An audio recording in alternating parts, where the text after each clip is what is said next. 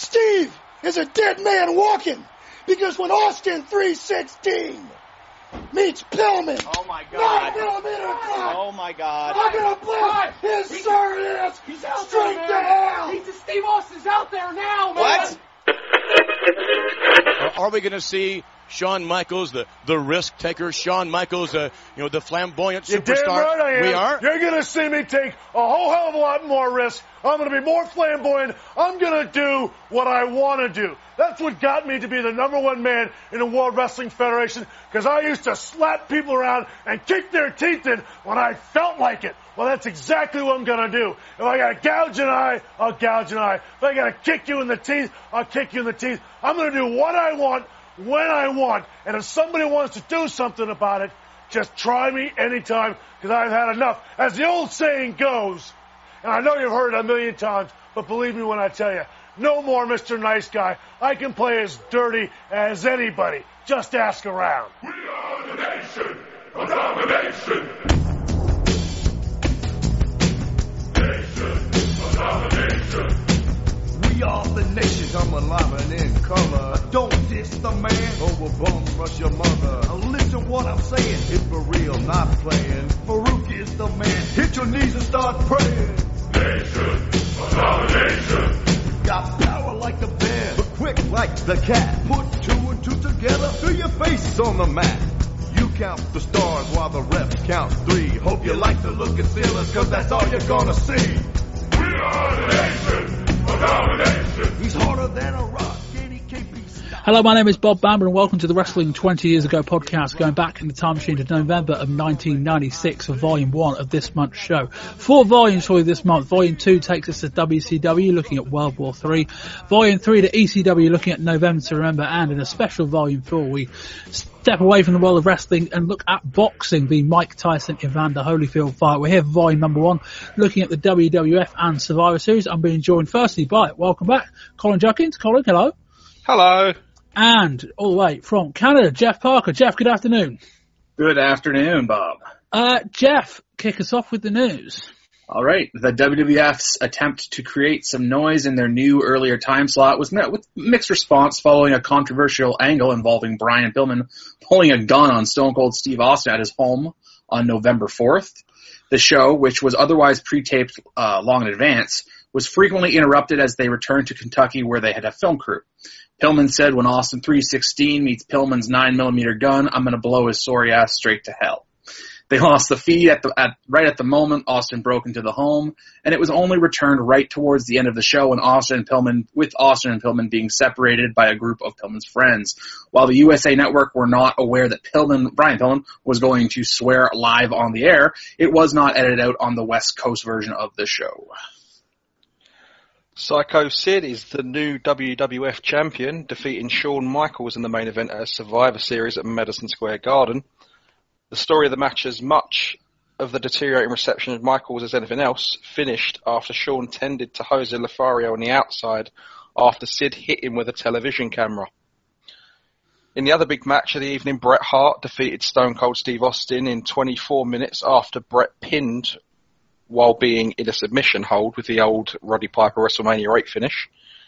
The Undertaker defeated Mankind in the other singles match, whilst newcomers Doug Furnas and Phil LaFon survived in their match. Debutant Rocky Maivia was the sole survivor in his, and the other eight-man match went to a no contest disqualification.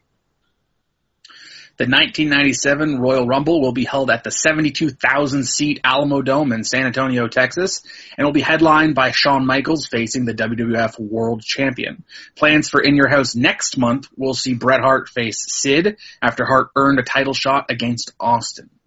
Given both men's ties to the area, the story will be both Shawn Michaels, but also, judging by Raw at the end of this month, Jose Lothario. The belief being that this that the belief being that story will play out exactly like the Rocky film with Lothario having a serious health, health, heart problem following the pay-per-view. There is also talk that they will black out the pay-per-view in and around the San Antonio area. Mr. Perfect is reportedly on his way to WCW, having effectively blindsided the WWF, having turned down the opportunity to return to the ring. It said that the WWF went behind Hennig's back and hmm. potentially cost him a six-figure lump sum from his Lloyds of London insurance policy. Beyond that, it simply said Hennig's decision was out of revenge and that he does plan to return to the ring when he arrives in Atlanta. The WWF did manage to stop a rumoured appearance by Perfect on Nitro in November. It's much more likely he'll debut early next year when his WWF contract expires. Randy Savage's return to the WWF looks unlikely with the two sides seemingly too far apart. It said that the WWF want to sign guys to long three plus year contracts, but that Savage's shelf life probably wouldn't warrant that much money for that long of a time period. The opposite thought was not wanting to sign Savage to a short-term deal only for him to return to WCW immediately afterwards. His current status with WCW is still not clear. He hasn't been, he hasn't been featured on television since Halloween Havoc. Vince McMahon has sent out a promo to talent in the last week of October regarding changes to the WWF's drug test policy. It said that the existing policy wasn't cost effective or necessary and that going forward the policy will still enable them to test anyone at any time should they wish to. Plans for a new Saturday night television show called Shotgun Saturday Night are coming together. They just need to find someone who will actually air it. And there was also rumours going around regarding Monday Night Raw, talk that the show might end up being moved to midnight. Rumours are they are rumours are all they are at the moment. Mind. Cole, sorry, that was a yeah. that was a cock up with my, uh, my, my writing a bit there. Anyway, just a quick reminder to everyone that we are, of course, now on Patreon. You can, for five bucks a month, get early access to some shows. You can blame Network Rail for the fact that we didn't get access to more than one show this month, given that I ended up editing almost everything today. Um, but yes, for five bucks a month, if you'd like to say thank you just for contributing to your lives in some way, shape, or form, you can find the Patreon links in the description to this show on our website, wrestling20yrs.com or by going to patreon.com forward slash wrestling 20YRS. Now, on to the ratings for the month. Four wins for Nitro in the Monday night ratings, specifically important due to Raw now being up against the first hour rather than the second. First Air, the move on November the 4th, were ordered a 2.3 to Nitro's 3.4 uh, with the Austin Pillman angle. Uh, November the 11th, Nitro did a 3.7 to Raw's 2.5. On November the 18th, the night after Survivor Series, Raw dropped to a 2.4 and Nitro to a 3.2. And on November the 25th, Raw did a 2.1 to Nitro's 3.1.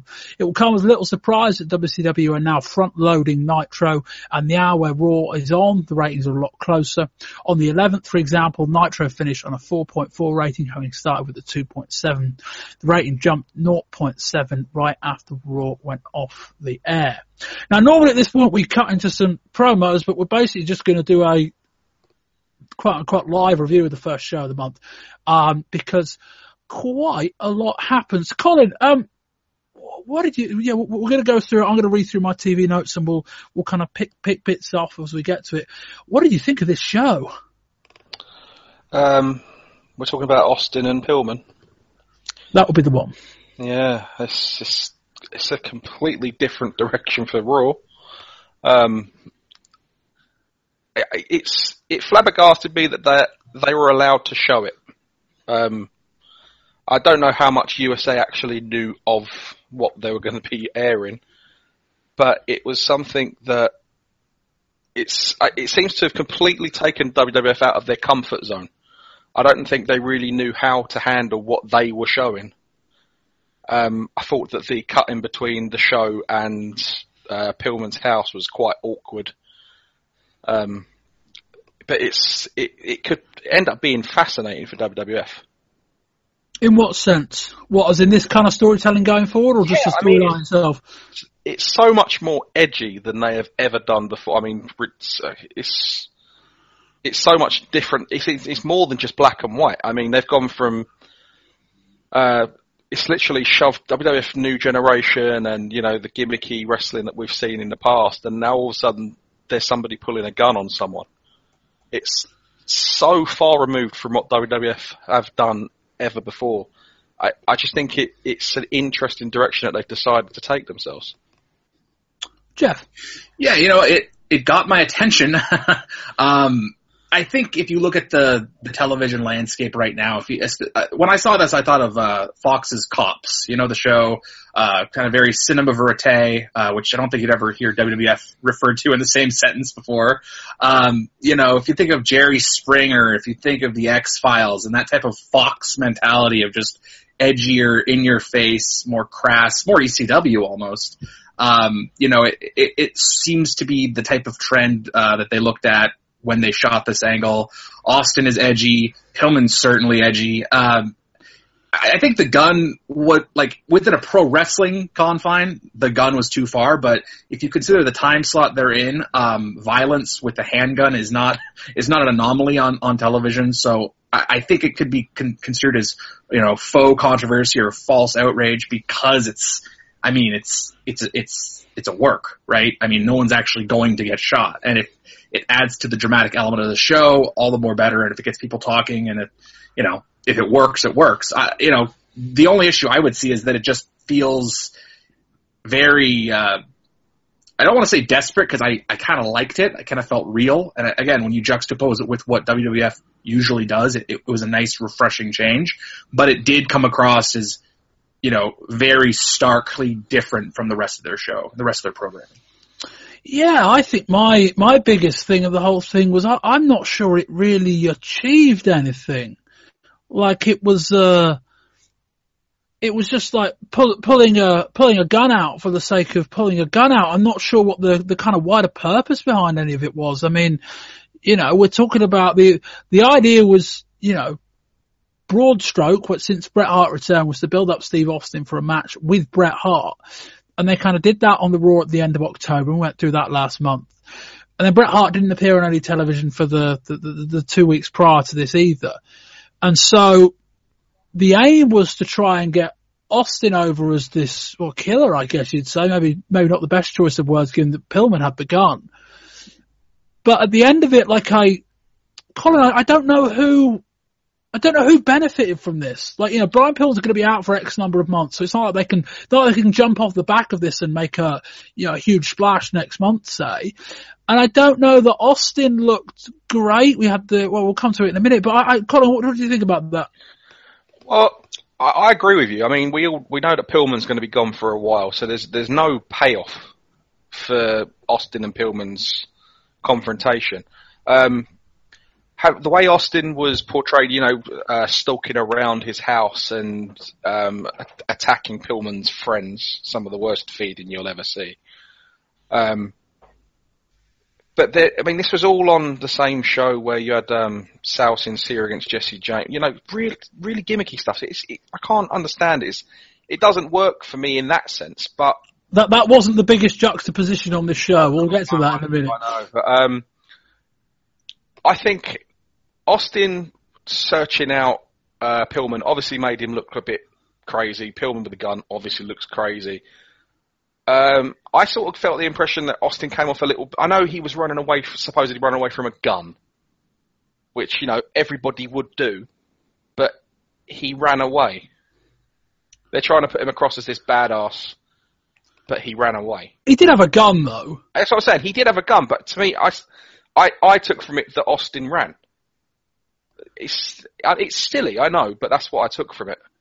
I wouldn't be my biggest fan. Anyway, I, I, will start reading through my notes from the show. There are a lot, uh, and we'll, we'll come to uh, we'll come to bits as we get to them. Anyway, we're having the show with Kevin Kelly outside of Brian Pillman's house. He says Pillman's children have been taken to their grandparents as a result of what might happen tonight comes out flanked by Survivor Series. T- yeah, yeah, we talk about this. Like, like the, this is a really weird show as a whole, just because in the midst of all this really strong stuff, you just got really mundane wrestling.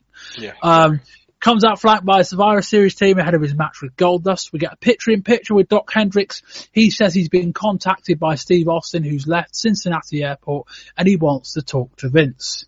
Vince, Jerry. What? Listen, I hate to interrupt this Wait, match. I know it looks like it's going to be a great one. Is that you? Yes, it's me. I'm in the studio live on the phone. I just, I'm contacted by Stone Cold Steve Austin. He says he's in a rental car, has left the Cincinnati airport, is headed to Brian Pillman's, and he wants to talk to you, Vinnie Mac. Do you have him on the Am phone? Am I on the air? Yes, you are. Steve, yeah. Steve Austin? Yeah.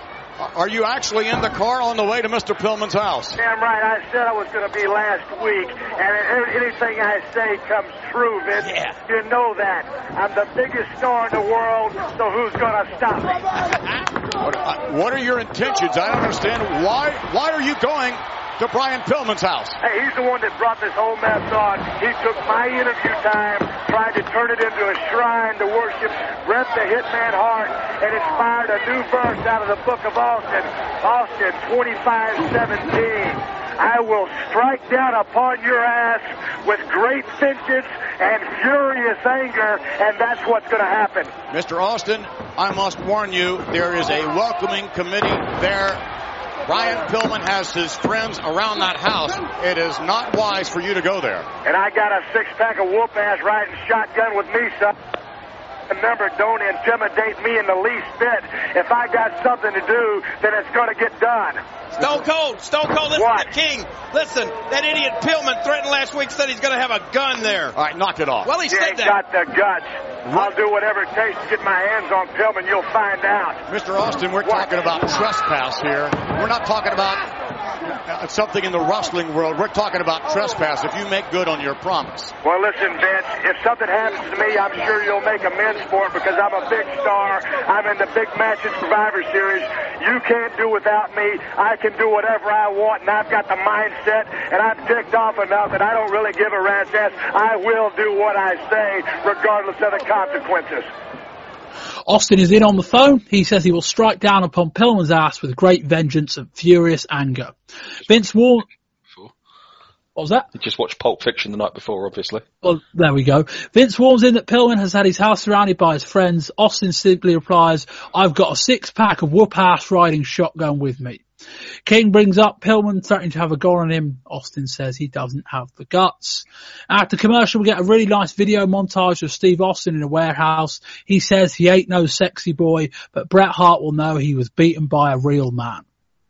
The Stalker Goldust match ends up as a double disqualification as the Survivor Series teams break down on the outside.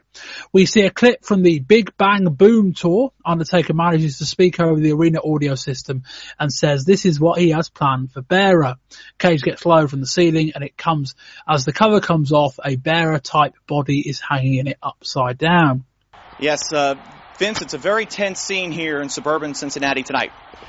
Brian, I have to ask you, after the unprovoked savage attack last week on WWF Superstars, you had, I understand, reconstructive surgery once again on your ankle. Can you give us the prognosis? What have the doctors told you about your recovery? Look, Kelly, I'm alive and well.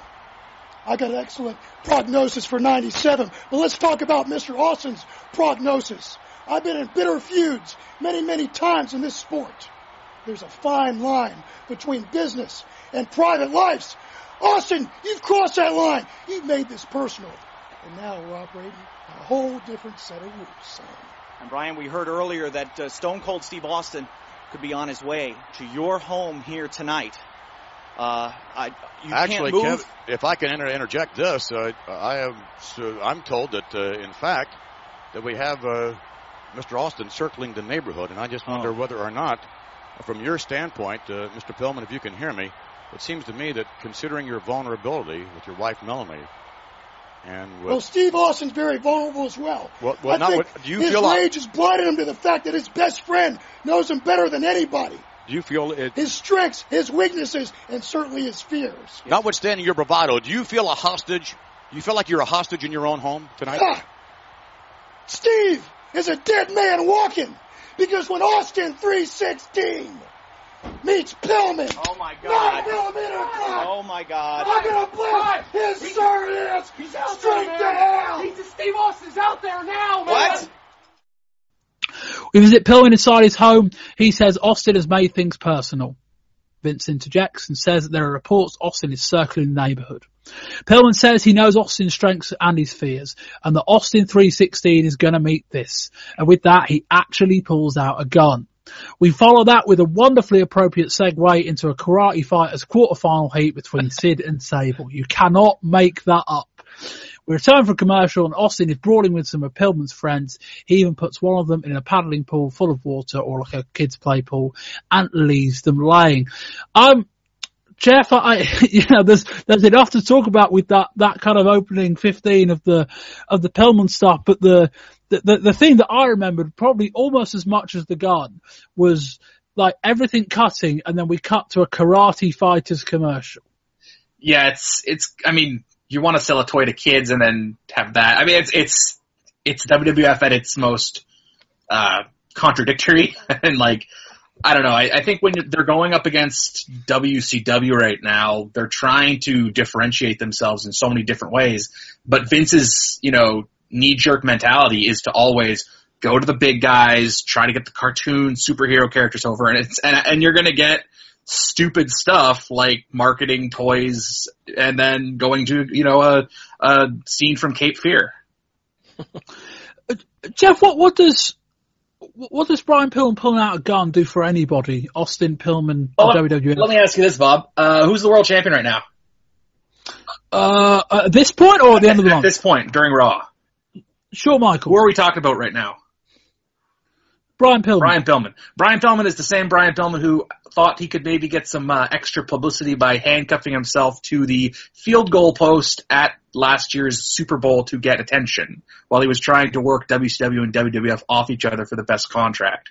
This guy wants, he knows the game. He is a consummate worker. I actually picked up a book called, uh, The Big Con, which is this really cool, uh, uh, confidence scheme book from the 1930s that Pillman has read back to back to really understand how to get a good work down.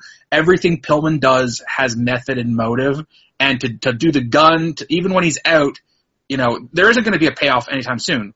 But he's made himself relevant despite that. And now, you know, you have Michaels fighting Sid with this Rocky Balboa type stuff on the side, but no one cares because there's a gun in Brian Pillman, even though the guy can't even work.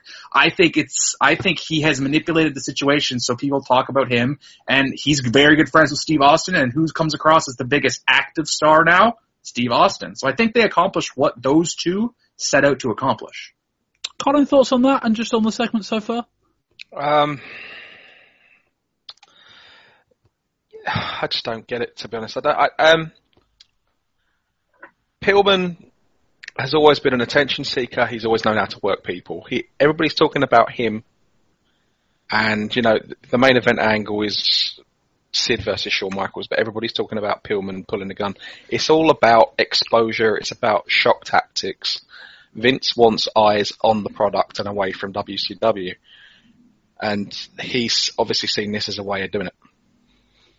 Yeah, necessarily disagree with uh, any of that. We move on. Austin attempts to get in through the front door, but it's locked. He continues around the side of the building. We, of course, at this point cut back to Raw for a match between the Sultan and a promo from Bob Backlund. The atmosphere is pretty subdued, although I'm pretty sure they're not watching this. In fact, no, they can't be because it's not live. What am I about? Um, so yeah, the atmosphere is pretty subdued, but obviously Raw taped three weeks ago, they can't be seeing something that's shot live you know, not because they could have done if it that had been pre-taped as well. Uh, Sultan wins a squash, and we're promised to go back to Cincinnati. Why even leave? Is was my question. Austin breaking in by smashing a door. Austin wanders in to find Pillman pointing a gun at him, and we lose the feed at that exact moment. Um, Colin, I, I, I think this was this was. Well, I, mean, I, I probably don't break much ground to say this. This was the, the strongest point of the of the segment itself, I, am guessing they kind of had to lose the feed because then the, the well, because otherwise it would have been a case of what's next. But it, you know, it felt a little anticlimactic. I mean, for what it was very short after that uh, incredible match between the Sultan and what I think his name's the Pug, was it? Uh, Alex Porteau, wasn't it? Yeah. yeah. I think they actually flashed up his name as the Pug, which made no sense. Um, it was very short. They they had to do something like lose the feed because where do they go from Pillman pointing a gun straight at Austin, straight at you know, it's basically to his face, to his face and chest area. They had to do something to leave a lot to your imagination. And as controversial as showing the gun was, they also needed an out because, like I said, what do you do apart from showing him shoot the gun? Yeah, yeah. No, I suppose that's right. Jeff, thoughts thoughts on this bit? Was it was it strong enough? Yeah, I think. I mean, if it's a male soap opera, you got to tune in next week to see something. So you give them a cliffhanger, and they hopefully, if it if it gets enough uh, interest, they people will tune in to see the results. Yeah, the, the, the results. Yeah, that, that, that's one way of putting it, I suppose. Yeah, the uh, the aftermath, I suppose. Uh, I'm going to go out on a limb and say that this Sid Shawn segment doesn't feel all that important right now. Raw technically isn't live, but this still feels a bit weird. Anyway, we cut back to an in-ring promo chat with Shawn Michaels and Sid, chaired by Jim Ross. Shawn calls him a bit crazy. Sid says first up, first of all, that's bullshit. Shawn then tells Sid he needs to thank him for his spot in the WWF. Sid said he made a mistake with the confrontation last week. Shawn says they made up. Vince then interrupts and says they've got a feedback from Cincinnati. Oh, no, they haven't. Uh, Shawn says Sid isn't in his league. Sid says that's right. I'm not in the little league. Stuart Michaels then channels Ric Flair, as the saying goes, to beat the, to be the man, you've got to beat the man. Podium gets flattened, they're about to brawl, and Jim Cornette comes out as Vader, Owen Hart, and Bulldog come out. Owen hits Sid with a chair, but Michaels grabs the chair as the other three run off. Sid comes to, sees Michaels with the chair, and thinks Michaels did it. Um, Jeff, I think if there was one big loser of this show, it was this angle feeling almost completely irrelevant. Yeah, it's it's not the main focus. It's I think it's undermined by the fact that both are baby faces. Uh, uh, undermined by the Austin Pillman thing, certainly, but uh, just the the the feud itself going into one of the big four pay per views. It's just it's lacking a lot of intensity or, or or even though it's for the title, it lacks it lacks maybe consequence. I don't know. It just it just doesn't feel hot. Colin, there's no way that this angle could feel hot after showing someone point a gun at someone's face. I mean, we know that Raw was pre-taped, and I mean they've tried to fit in this Austin angle around everything that they've shot already, but this match just I mean it's for the WWF Championship, and it should be for the you know it should be the focal point of the show. But like you said, it just doesn't feel like it's it, it's not it's not hitting the bases. Who cares? Go back to Cincinnati. That's all. That's all the people really want to see. Yeah, I, I, thought it was a flat segment anyway. I mean, Sid's Sid's entertaining in a like you're not drawing any money with this kind of way, but in a Sid's just so out there that it kind of works. Um, but the whole feud has been, um, and it's you know, babyface matches rarely work. We rarely see. We saw a babyface match between Shawn Michaels Bret Hart that I don't think worked about eight or nine months ago, certainly in terms of the build. And it's just very difficult to tell a story when you're trying to build it on a bit of respect. They're trying to give Sid a bit of an edge, but he's not, he's not a strong enough promo to really execute a, a kind of piece of, to- a piece of storytelling that complex. Um, and Shawn's just Shawn. I mean, we're going to see some more attitude from him at the end, but while he's trying to be, you know, nice guy babyface, just doesn't work. Anyway, the main event is Razor Ramon versus Marc Mero. Vince establishes a phone connection with one of the crew called Kerwin. They're in the truck. The power went down, they say, and the lights are all out in the house. Kerwin says he heard a couple of noises that sounded like explosions. Vince finally says that everyone's safety is more important than the feed. Fucking at last. Vince wants to know if the authorities, you, think, you would think, like, at any point during the show, just go, we hope everyone's okay. We're sorry this got out of control. And finally, 40 minutes in, we got there.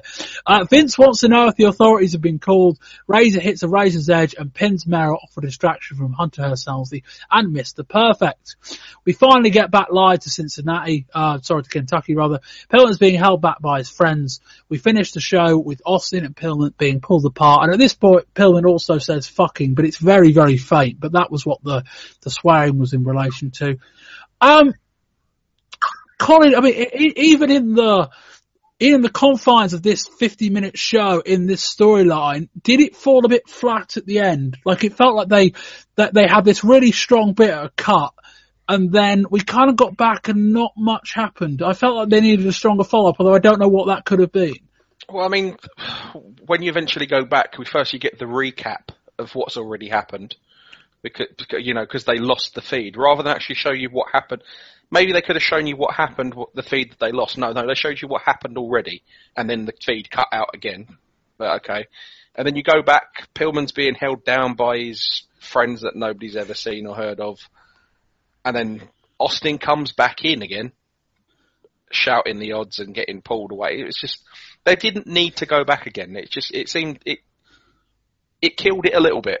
They could have should have just left it where the feed went out, and then you come back next week and we'll have some more information. And the Now they show know- the show goes off the air with Razor Ramon celebrating. What? What? yeah, let's let, poor Marc Mero getting pinned by fake razor. Yeah, that as well. That as well. Jeff, Jeff, it's got it right. Would, would we have been better not going back compared to the, how we finished?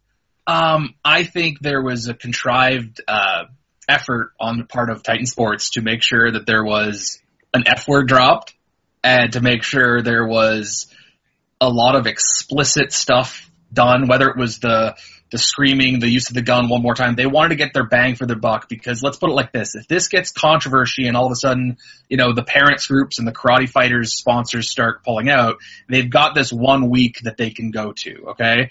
It's better to ask forgiveness than for ask, ask permission, right? So from my point of view, I think that they just wanted to get the bang for their buck out of this angle because if it works, they can point to the ratings and say it worked. If it doesn't work, well, they did it once and they did it to the, you know, if they overkilled it, they overkilled it. But, you know, I, I think they, I think they just wanted to get as much out of it as possible. Yeah, I wouldn't disagree, but did they at the end? I think when you have an F bomb on TV, uh, even if it's kind of, you know, semi challenging to decipher, you've, you've put across something that you're not supposed to hear. It's that, it's that blurred lines type deal. Is it real or, I mean, obviously it's, it's a, Some, Uh, somebody at some point is going to go, did you, did you see WWF last night? Somebody swore.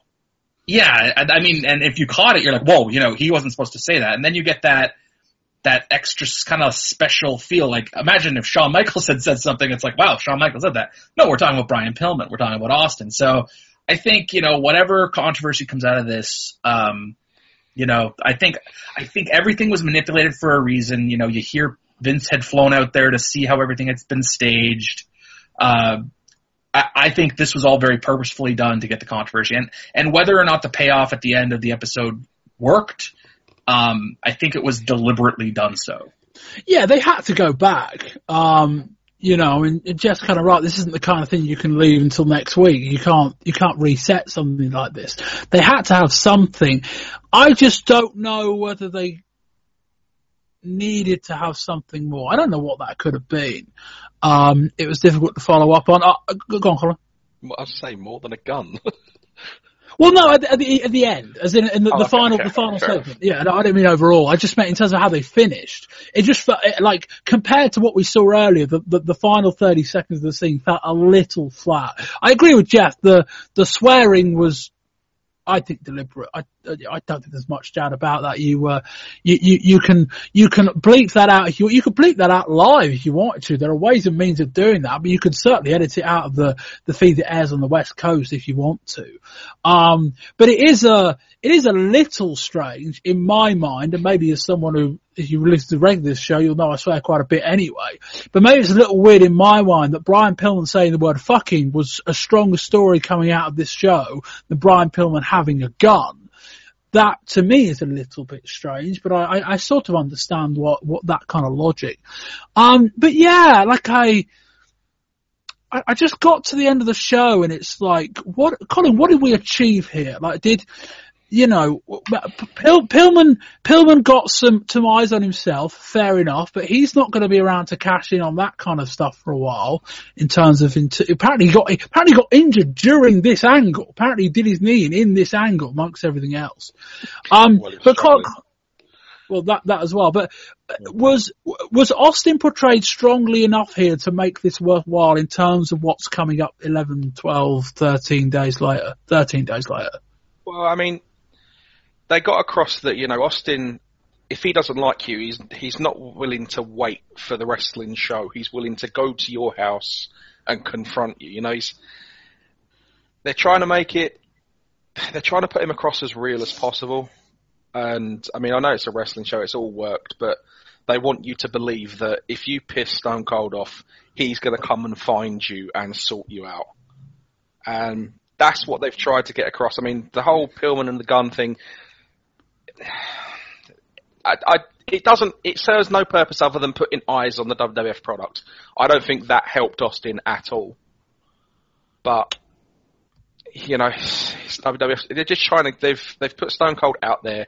They've then put the eyes on the product with the gun placement, and he was involved in that angle, so he will still get spoken about. So I suppose that's what they've tried to do. Jeff. Yeah, I, I think Austin comes off. I mean, I think I think he comes off as a violent, serious guy. Um, he's going up against like their ultimate baby face in Bret. So you have good versus evil. You have this guy and you know, he does, he's the guy that's coming to the house. There's a gun in the house and he's kicking down the door. He's menacing. Uh, I think it served off Austin in the case where, you know, when represented by everybody else on the show, he, he certainly comes across as special and different. Um, I mean, just looking at the way they ended this angle, I mean, the only thing they could have done was something like, you know, if Pillman had done what, what, uh, Keanu Reeves does in Point Break, where he doesn't actually shoot the guy, he just shoots into the ceiling. Like, it would be something so silly and contrived. Like, they thought, I, I was reading they could have shot off blanks or something. I mean, they were kind of written themselves into a corner by using a gun in a wrestling, uh, angle. But, uh, overall, I think, I, I think it sets up Pillman down the road. Again, he's, he knows what his stock is. It might not be until he can be healed six, eight months from now or whatever, but he's in, he's in it for the long haul. And I think I think both these guys worked themselves into an angle for down the line. Yeah, um, I, I think there was the mo of this story was to try and create shock value and was to try and give it something moving to a new time slot. I think it did that. I think it probably did that at the expense of the guys involved. Not that they, not that they were affected detrimentally, but more that you could have tweaked how they told the story and had a less shocking angle, but one that perhaps was more story driven in terms of the immediate future. On the whole though, it's got us doing a 20 odd minute review of the show and it got a lot of people talking whether that was positive long term or not, it's better, it's more, it's it's the Raw we're going to remember from this year more than any other. Um, that's worth something, if nothing else. Um, and, and Pillman is stronger as a result. I think Austin is just about stronger as a result, even if it, time perhaps would have been better spent building up him and Bret Hart, certainly in the short term. I think from that, it's, uh, it, it's just about two thumbs up.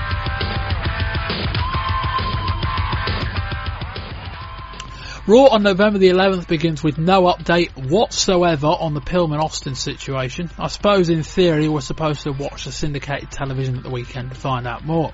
Anyway, we're going in hot with Owen and Bulldog against Sid and Shawn Michaels for the tag titles. Oh, and here's Austin on split screen. He's apologising for nothing. Michaels thankfully carries much of the match. Michaels, of course, ends up grazing Sid with a sweet chin music. Oh, the whole thing looks a bit shit. Owen pulls Michaels out the ring and Bulldog pins Sid to retain the titles. Mankind wins a squash over Freddie Joe Floyd. Undertaker's gong hits and a cage descends from the ceiling with a surprisingly decent looking Paul Bearer body hanging upside down inside. We get a nice video package with Rocky Maivia talking about his heritage. We even see him induct his dad into the Cauliflower Alley Club. He wants to get by on his style, not on his heritage. We get promo from Sid, who says that Shawn Michaels' incidents with him recently have been no accident. Shawn, after the commercial, cuts a pissed off promo in response. We get a shockingly long match between Stone Cold Steve Austin and Bob Holly. Jim Ross makes the most of the time by ragging on Vince for not calling the names of moves.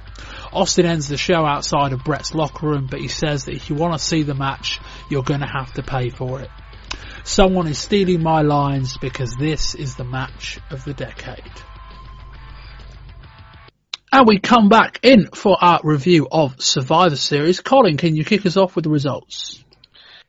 In a traditional Survivor Series match, Furnas, Lafon and the Godwins defeated Owen Hart, British Bulldog and the New Rockers with Furnas and Lafon being your survivors.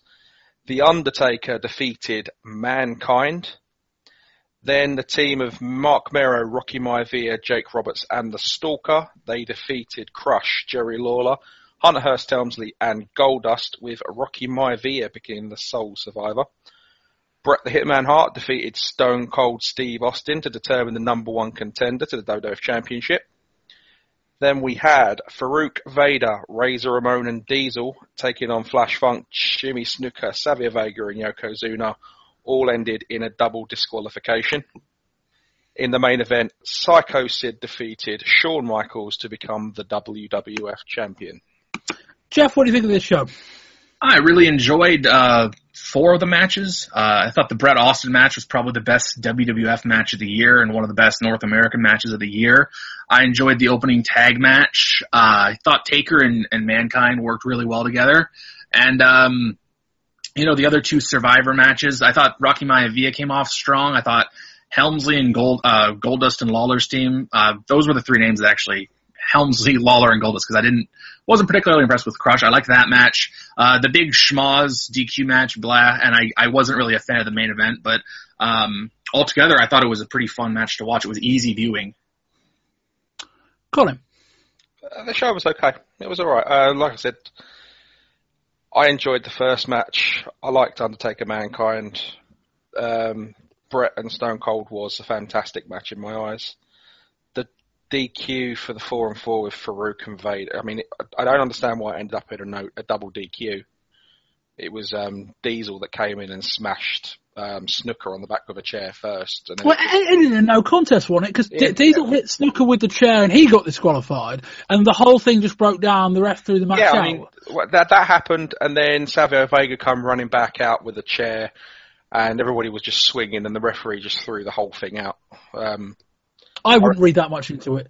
Yeah, but it's, I, I wasn't a fan of the ending, but then it was funny seeing Snuka at his age get smashed across the back with a steel chair. I mean, I mean Diesel properly smashed him across the back with a chair as well. It wasn't a, he didn't pull any punches. Um, Psycho Sid and Shawn Michaels was what it was. Um, Sid, I think, I think Sid was getting the better responses than Shawn Michaels. oh, unquestionably, yeah and then, but the ending with hitting uh, Jose Lothario with the camera, uh, it was it was very weak in my eyes. This was a good show, um, not without its faults, um, uh as we've said. But I, I kind of think the the negatives on this show were short enough and forgettable enough where you get to the end and there's enough good where you're like, this was a good show. Like, you know, I, I wouldn't read too much into the eight man tag that kind of uh, you know, it, it felt like they were rushed for time, but equally like the way the match came across, like it felt like they were about 15 minutes short. So I don't necessarily know whether it was just time cues that caused the change or whether they just went, we were going to have something break down anyway. And as it was, we just were a bit short on time, so we sped it up a bit. Um, but there's, there, there's, there's three quite memorable matches on this card. Um, and you can't say that about very many WWF pay-per-views this year. Anyway, we start with the first of three Survivor Series tag matches of the evening. It's Owen Hart, the British Bulldog, Leif Cassidy and Marty Jannetty with Clarence Mason versus Doug Furnas, Phil LaFon, known as Dan Kroffat in ECW, Henry O. Godwinn and Phineas I. Godwinn with Hillbilly Jim. We start with Jannetty and LaFon. LaFon flips out of a monkey flip and levels Jannetty with a big clothesline. Phineas spits up in the air, catches it, and then rubs it in his hair. That's probably the best thing he'll do all match. Still, he's working with Leif Cassidy, who hits him with a nice body slam. Owen gets in the ring and beat, beats on Phineas. He points to the ref in the direction of the onrushing Henry. That's a distraction so the entire team can attack Phineas, which is quite good. I'm not sure Phineas as the babyface in peril is at all the strongest idea here. I think a small NWO chant breaks out at this point. Vince simply says, Marty Jannetty is trying to calm the crowd down. Imagine having Doug Furnas and Phil LaFon on your team and spending the opening half working with the Godwins. Anyway, Henry hits a slop drop on Jannetty and Jannetty is eliminated. That's Sting's finishing now, Henry. Owen jumps in with a spin wheel kick and Henry Godwinn is eliminated. Bulldog hits a running power slam and Phineas I. Godwinn is eliminated. This match should pick up now given that Bulldog is the worst worker left in it. We get a crossover and Bulldog actually ducked under a drop kick, which I've never seen before. Uh, Cassidy hits a throw onto Furnas, who emphatically kicks out. We get another crossover. Furnas jumps over the laying Bulldog and runs into a drop kick from the top from Owen. That just about worked. The heels are using the numbers advantage, as they should. Furnas is in peril. Ross, quite rightly, asks why the second referee on the outside can't see all the heel antics. Bulldog hits a lovely stalling suplex and does a little flip to celebrate. LaFon finally, finally tags in, gets Cassidy on top, hits a belly to back flipping suplex of sorts, and Cassidy is eliminated. We're down to Furnas and LaFon against the tag champs. Owen hits a belly to belly for a two, then a second rope elbow. Bulldog hits a low punch. LaFon crucify, uh, crucifies, crucifixes Bulldog, rolls him through into a pin, and Bulldog is eliminated. Bulldog responds by shoulder tackling LaFon's knee, or the back of it. It's Owen versus LaFon and Furnas. Now, Owen locks in a sharpshooter on LaFon, but Owen releases it to stop an attack from the on-rushing Furnas. LaFon hits a reverse kick and tries to get a hot tag, which he makes. Furnas hits a lovely drop kick and then an even more impressive belly to belly suplex and then a lovely release German suplex for the clean win. A big pop for that. Jeff, what do you think of this match? I thought it was a, a really, really good kickoff match. Uh, hard hitting stuff, technically proficient, really exciting. Um, you know, really great exchanges. Leif Cassidy when he was in there with LaFon was fun. Um, you know, my, my one critique of this matchup, there actually there were a couple, but the first one was, I mean, I understand Vince wants to get away from the comic book cartoon characters, but there's no way Furnas and LaFon are ever going to get over with just being two really good, painfully bland, you know, Malenkos, for lack of a better word. Um, I was just like, I was kind of gobsmacked with like, they, they're bringing these guys in and they're giving them a really good, you know, push and presentation against the tag champs and they're just, you know, they, they reminded me of like Strike Force or, you know, the Wild, the Wild Stones, the Young Stallions, uh, from like the 80s, like just two really bland babyface guys. Um, Godwinn served their purpose. Uh, JR really loves his big tough guys. Uh, I liked when the spit into the hair deal, that was kind of cool. Um, Owen Hart is sneaky good. Like, he is very, I mean, that's just one of my, one of my notes is, it's sneaky good how, how good Owen is. It's, it's sneaky. Um, you know, I felt the commentary dropped a ball when um, Furnas and Bulldog kind of went face to face because Furnas is a former powerlifting champ and Bulldog has always been touted as one of the strongest wrestlers. Um, you know, take a shot every time JR fawns over someone's collegiate football career. And if you did that tonight, uh, even with just Doug Furnas alone, you'd be hammered.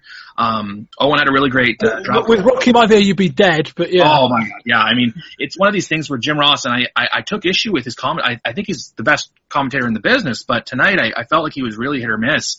Uh, he was kind of semi-heelish here, and when he was critical of like the referee outside or certain certain things he was doing, it, it didn't enhance the match, and it seemed really aggressive and obnoxious, and and really felt at a place. Uh, you know, the crowd kind of lacked heat because they didn't know who Furnas and LaFon really were until LaFon pinned Davey, and then the finish was great. I mean, they've got a really cool move set but I just hate their presentation and packaging. But overall, it was a really fun match, and everybody. I mean, Jannetty also got hurt, or it looked like he got hurt in the match early on because it was like he was selling this limp, and it was just it, it seemed pretty. um I think he might have been hurt going in. I might have, I might have got yeah, one I read, I read about that, like but bone chip or something, or uh, yeah. It, uh, overall, the match was really good, though. I mean, I, I was.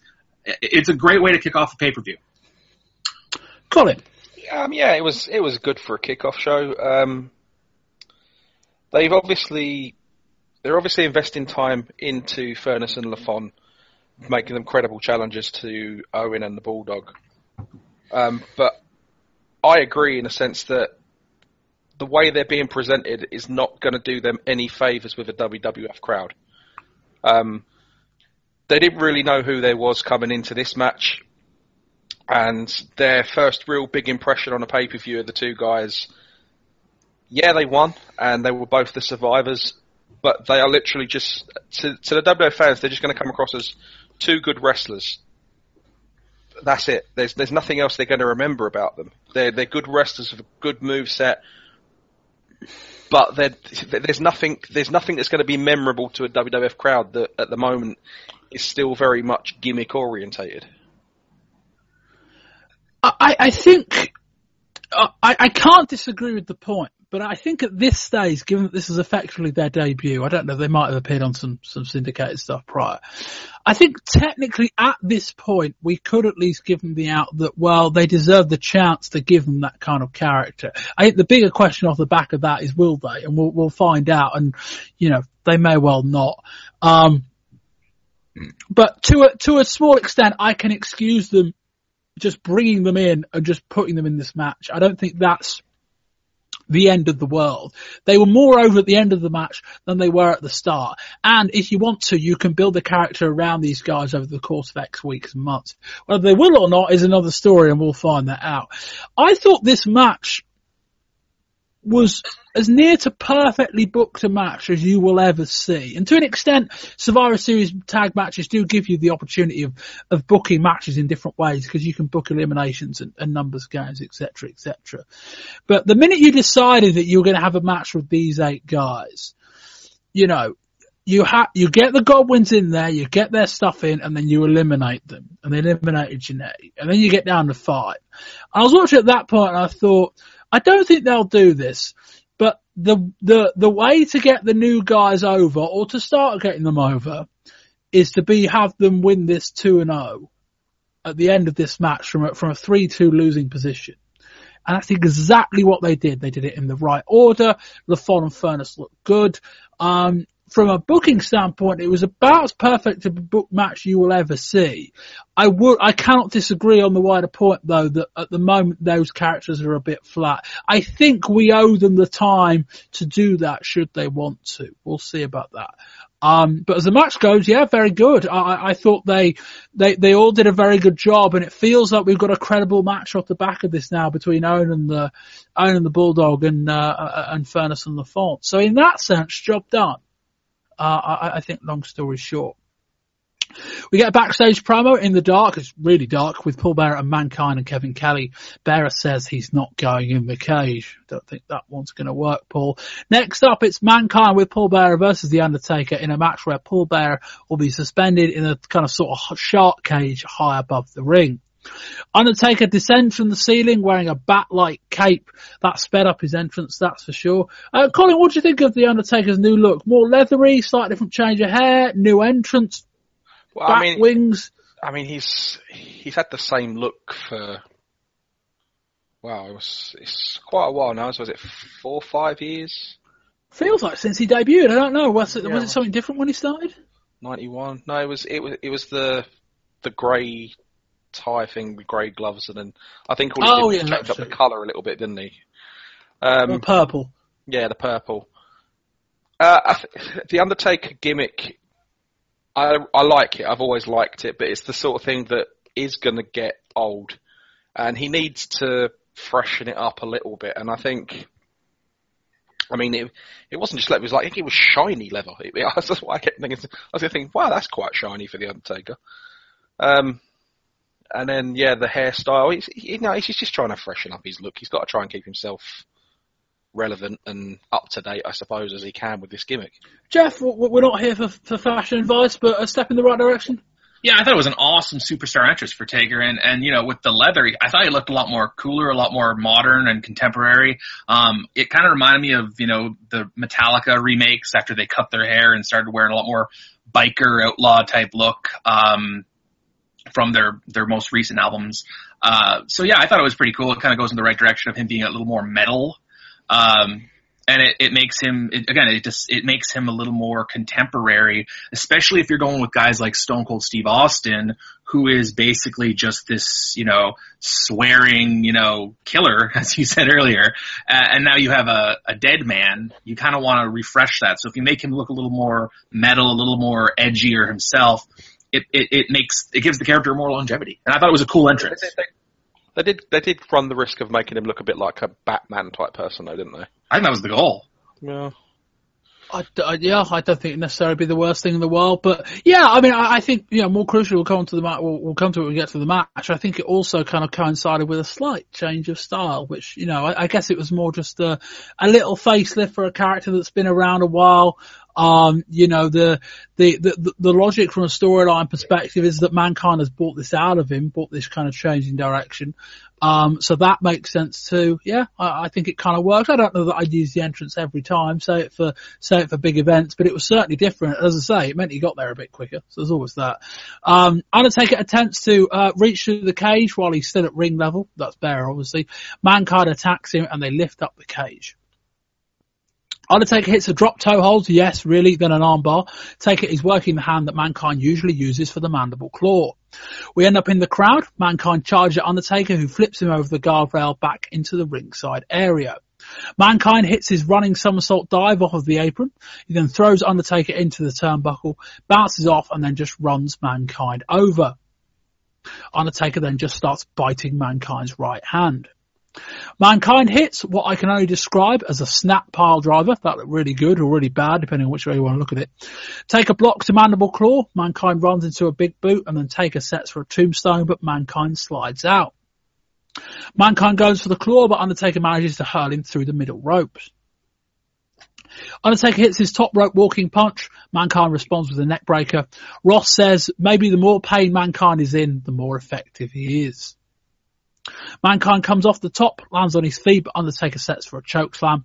Mankind puts in the mandible claw, and this time it looks decent. Undertaker fades, he then shows sign of life at the three count. He gets to his feet and hits a choke slam. And does a flip dive off the apron, but Undertaker ducks under it. Mankind goes for a suplex, but Undertaker slides out into a belly to back. Bearer's presence so far has added nothing to the match. Mankind pulls a shank from his trunks and strikes the Undertaker in the head. Quite how the referee didn't see that twice, I'm not exactly sure. Mankind ends up on top of Undertaker in the corner. Undertaker picks him up on his shoulders, hits a tombstone pile driver and wins the match. The cage descends, Undertaker goes to attack Bearer, but outruns the Executioner. It's Terry Gordy. Taker sort of fights him off, but by that stage, Mankind has got Bearer out of harm's way. Colin. Um, I think it's, I think it's as good as they could have got for Undertaker and Mankind. Um, obviously the the payoff was for Undertaker to beat Mankind and get his hands on that dastardly Paul Bearer. Um, and he didn't get to do it because of the executioner coming out and making the save. So it gives the feud more legs to carry on for a little bit longer. They obviously feel that they can get more out of it. Um, yeah, I mean, it, it did what it needed to do to keep, I suppose, keep you interested. You want Undertaker to get his hands on Bearer. Uh, we're just going to have to wait a little bit longer. Jeff. I, I dug the match uh, between these two. I think they have really great chemistry. I like I've liked all their matches together. Uh, the match conceit kind of I liked parts of it. I didn't like it. I kind of think you when you book a singles match with the the manager above the cage. I know they did that with Cornette back in the '80s. Um, if you do that gimmick after you've done two other gimmick matches, it kind of seems like the reverse.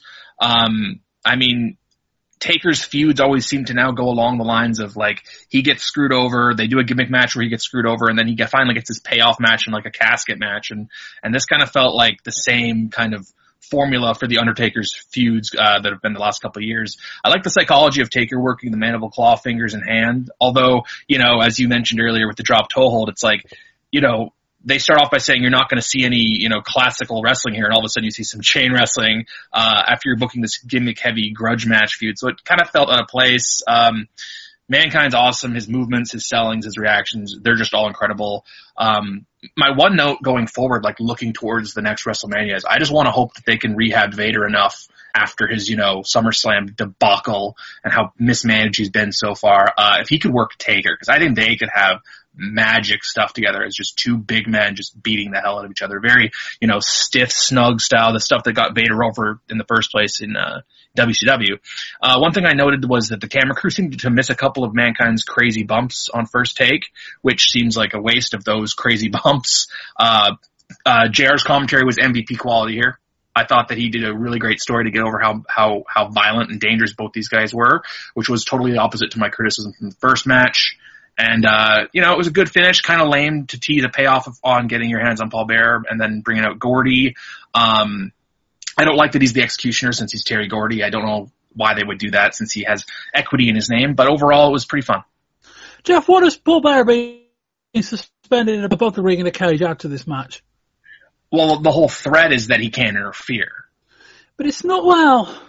That's, I mean, the, the old, the old sentiment is like, okay, like in the territories when Cornette would do it, would be Cornette's hung above the cage with, uh, like a, they'd say like a, sh- shark and enforced, you know, steel cage or some garbage like that. They'd hang him up there and they'd say, well, he's cost so and so the match so many times, he's interfered on their behalf so many times. Now we're going to make sure he's out of the equation. Now, invariably what that usually means that Cornette would have something in his shoe that he would throw down to the to the heel team that he was, you know, to the Midnight's. Um, so here the idea would be that Paul Bearer would have had to cost Taker a bunch, and then he can't interfere, which is kind of moot when, uh, you know, I don't know. They didn't they didn't really book it correctly, but uh, you know, I, I can't really complain about it because I enjoyed the match. I mean, but but why didn't they have Bearer? Did, did Bearer drop the shank for Mankind? Don't think so. Nope, Why, don't think why so. Would, why wouldn't you book that? I don't know. Like the yeah, I mean, my, my question for you, Jeff, wasn't really about the, the the idea behind this mat, uh, behind this kind of stipulation. There's something to that, but it, in the in the in the situation you describe, you, you're right. But it didn't work here. Like Bearer being above the ring added almost nothing to the match. Like you know, Bearer's it's not. not, Bearer's not really your. He's not really your typical. Always getting involved, very physical kind of manager either. So it's not like No, and it's not. Well, I don't want to say he's not emotive, but like we, we had Jerry Lawler in a above the ring in a shark cage. I think at the beginning of this year, and Lawler credit, too. I think managed to give himself a nosebleed while he was up there, and they also had a, a live mic hooked up to him as well, so that he could kind of commentate while he was shit scared above the ring. That kind of made sense. This was just all a bit flat, and I kind of thought, well like Bearer's not the biggest, you know, it's not like Mankind's winning a load of matches because Bearer stands on the apron and distracts the referee. I'm not saying he's not involved, but it just didn't really work. Like it would have, it would have made as much sense if they'd just locked Bearer in a cage at ringside and just said you can watch this, and then when, when, when if Undertaker wins, you come out and he can he can beat you up. Um, I suppose that's not a lot different. I thought this match was fine, but I'm, I'm kind of in agreement with Jeff. Like when you've had a, you've had a boiler and brawl, when you've had a buried alive match, this feels like a weird third chapter. Just like an ordinary singles match, you know, half an hour into a show. Yeah, but it was a good match. I mean, these two work well together. They're both good enough. I just kind of, I almost wouldn't have done this match on this show. I don't necessarily know that the show needed a singles match of this caliber. Like you almost could have done like Team Undertaker versus Team Mankind or something like that. Something a little bit different. Um, but the booking at the end with the with the Executioner running, I don't know that I love Undertaker and Executioner. I presume we'll get that next month. I don't know that I love that match, but it, it made sense. Like Undertaker gets Bearer, but Bearer gets away off the distraction. It was fine. It just, you know, given good and their match quality has generally been pretty good. This was not quite up to the level that I, I think we've expected before. But then again, second in a second on a, a pay, major pay per view, I guess it doesn't have to be to an extent. Here comes Sunny. She thinks she's a babyface now. Hunter Helmsley is backstage with his team, Goldust, Lawler and Crush. They're saying Mark Henry's injured. The team is saying it's going to be three on four, but I'll be pretty shocked if they don't replace him. Hendricks gets comments out of each of them, but this is a nothing interview. And we move on next to Crush, Jerry Lawler, Hunter Hearst Helmsley and Goldust with Marlena versus Wildman, Marc Mero, The Stalker, Rocky Maivia and their surprised guest, Jake the Snake Roberts with Sable. Sunny points out Hunter has no lady with him. Ross says he's more than perfect too. Mero name checks New York for a cheap pop. He indeed says they're going to have a new member and it's Jake Roberts. We start with Mero versus King. Fans drum up a Burger King chant. Mero then tags out, as does King, so it's Stalker versus Hunter. No, it's not. It's Mero versus Goldust, and we get underway. Mero hits a bag drop and an arm drag. Lots of tags. Mero gets in, but Hunter scarpers and drags in Crush. King hits Rocky with a shoulder tackle. Rocky kips up. They're all talking Rocky up on commentary. Hunter goes hard at Rocky in the corner. He plays the face in peril well. He was tagged in. Uh, he was until he was tagged in Roberts, who went after everyone. Roberts whips up the crowd, shapes for a DDT, but Hunter drives him into the heel corner to stop the advantage. Roberts swings a punch at Lawler but misses. Lawler irritates that Roberts is drunk. Roberts is playing possum, drops Lawler with a DDT, and Lawler is eliminated. Stalker hits a suplex on Goldust for a two. Goldust hits a pretty ugly curtain call and prints the Stalker. Barry hits a nice knee lift on Goldust. Goldust flies off the ropes with a clothesline. The match is really flattened out. Barrow comes off the top with a lovely moonsault onto the standing Hunter, and that's enough to eliminate him. That was all possible thanks to Roberts illegally stepping in the ring to distract Hunter.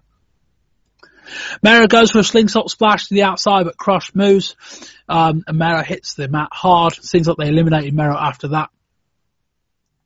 Uh, Crush hits Roberts with a heart punch and Roberts is eliminated. It's Rocky versus two guys and the crowd start chanting Rocky, Rocky, so he's got that going for him at least. Rocky hits an inside cradle for a two, but it's actually turned to a handicap match. Rocky hits an ugly looking double crossbody. Goldust low blows him. Goldust holds up Rocky. Crush goes for the heart punch, but Rocky moves and Goldust eats it.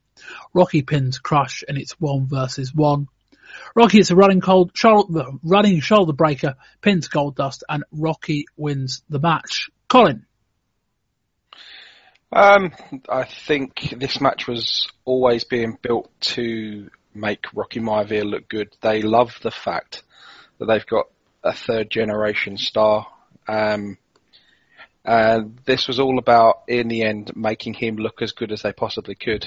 Um, I had to say, Jake the Snake Roberts, uh, I'm a big fan of his, but boy did he look old and out of shape when he came out.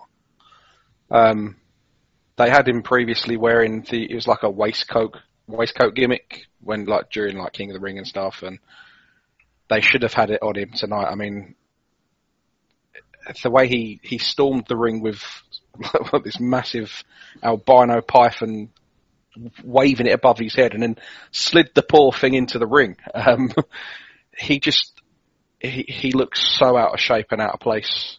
Uh, he's, he's always going to get, you know, the name recognition and he manages to work the crowd up a couple of times, but it's, it's quite sad to see him look like that, to be honest. But it was an okay match. Um, uh, Rocky Maivia, they've obviously pinned him as a star, and this is what that match was for.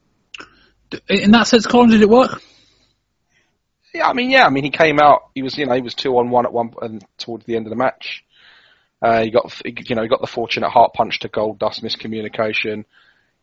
He hit some. I'm assuming the um, the shoulder breaker is his finisher. It's a bit of an odd finisher, but you know, I don't, I don't really remember him working over any arms to make that make much sense. But yeah, they made they they tried to make him look strong. He's come out two on one and managed to get the win. So yeah, it's it's okay. It's not a bad booking. Jeff, was it too similar to the opening match in terms of the, the, the new babyface act overcoming the numbers game? Would you have played it a little differently second time up? Um, I think they could have done a better job at working some of these teams to protect certain guys. Uh, like I think they could they could have done more for the heels in certain ones. Like I think if you look at Helmsley and Goldust, I think they're in the same boat as Vader and Faarooq, whereas their teammates were kind of lesser than. So I think there was I, I think there was a misrepresentation of, of kind of the core of these teams, or, or sorry, not misrepresentation, but um, uh, a misuse of of how you build the teams to kind of complement each other and guys who can take falls and guys who can't. Uh, the Rocky Maivia stuff, I thought I thought he looked pretty good. Uh, the the ring gear looked a little questionable. It didn't really strike me as cool for a fresh young babyface. He kind of looked kind of looked like something out of the Flintstones. Uh, the teal, just the kind of the the aesthetic, all there wasn't there. Uh, Look, looked like Tatanka's old ring gear. it, it was just it just didn't strike me like if you look at the Undertaker's new cool leather stuff, and if you look at the edgier stuff that like Austin and Pillman are kind of wearing, and then you see Rocky Maivia come out, you know, it just it just kind of sinks for me. But they really tout him hard as a blue chipper, and Jim Ross, as I said earlier, really wanted to tout his uh, his collegiate background. Um, you know, one thing I noted was it's crazy to see these young talents. Like they have Mero, Dustin Rhodes, Helmsley, Mick Foley, Scorpio, Pillman, Austin, all these guys that they've stocked up on with really good talents. They're all from WCW, and it's almost as though like they're using that place as their developmental to get guys that they can use as as future, you know, uh, building bu- building blocks for their upper mid card to the main event, which which is is pretty smart. Um, when you look at who they're trading for WW, WWE versus uh, WCW, you have like Duggan and all those guys. Um, it kind of felt more now than ever that they're trying to really recapture that babyface Randy Savage Liz gimmick with Mero and Sable in the way they uh, present her. Mero's moveset's solid, but he just really doesn't have the charisma. It was depressing watching both Barry Windham and Jake Roberts in this match. Uh, you know, Jake's obviously more out of shape than Barry, but uh, considering how great in the ring Barry Windham was, you know, that gimmick is DOA. I mean, that's just brutal, and he's just, yeah, oh my god. It's, it's it's crazy when you think those are two of the you know best wrestlers from the '80s. Roberts from a psychology standpoint, and Windham from an actual worker standpoint. And here they are on the undercard, just completely afterthoughts. Uh, great heel work by Lawler, Hunter, and uh, Goldust. Uh, you know, Jake the, Jake has the crowd pretty much, you know, trained to know the short arm clothesline, setting up the DDT. So it's awesome to see them eat out of his hand. Everything else, you know, Mero does high spots. Crush is bad. his heart punch isn't over. Um, know, they booked that blue chip Rocky Maivia really good. Um, I thought he could have used a cool finisher. I'm sure there's something from Japan that Kawada or one of those guys uses that would be a lot better than just a shoulder breaker. Also at his size, a cross body just seems ill advised. Um, my main takeaway from these matches, this one and, uh, the one later coming up with uh, Faarooq and Vader's team, it felt like they didn't do they didn't highlight guys on the heel side as much, and maybe that was because the goal was to get over Rocky Maivia uh, and, and certain guys. But uh, I felt like the heels were undermined on most of these uh, most of these card uh, team matches. Yeah, I mean they, yeah, they they came with one goal in mind really, which was to to get Rocky Maivia over. Uh, they had, uh, you know, really two other guys they wanted to protect in Mero and Helmsley. Um, but Jeff, I, I thought you were a bit polite on some of your analysis beyond those three guys. I don't think Goldust is is anything these days anymore. I don't know how effective he is as a heel, and he's his work rate has deteriorated a lot in the last couple of years. Part of that is the change of gimmick, but there are, I would argue, there are other things going on there as well. Roberts is okay, but he's in that kind of spot. He's a he's a novelty act, and he wasn't the first or the last. Uh, was he the first? Yeah, he, he wasn't the last novelty act on this show. Um, so that was okay. As for Maivia, yeah, it felt a little similar, like the new act that we haven't really done a lot with on TV. I know they've done some stuff with Maivia on Superstars, not that I'm watching that. Um, but it felt a little too similar to the first one. I kind of would have had him in the two on one situation, get it down to one on one and then had him kind of screwed so you could have given him a, you know, have, have, have him eliminate Goldust and have Goldust like screw him right afterwards. So crush, you know, alright maybe you don't want Crush as the last guy in there. There's other ways of telling that story, but give him something a bit different rather than just this win. It felt a little flat. He looked okay though. Um, you know, you, you could tell that he's still learning the ropes, quote unquote.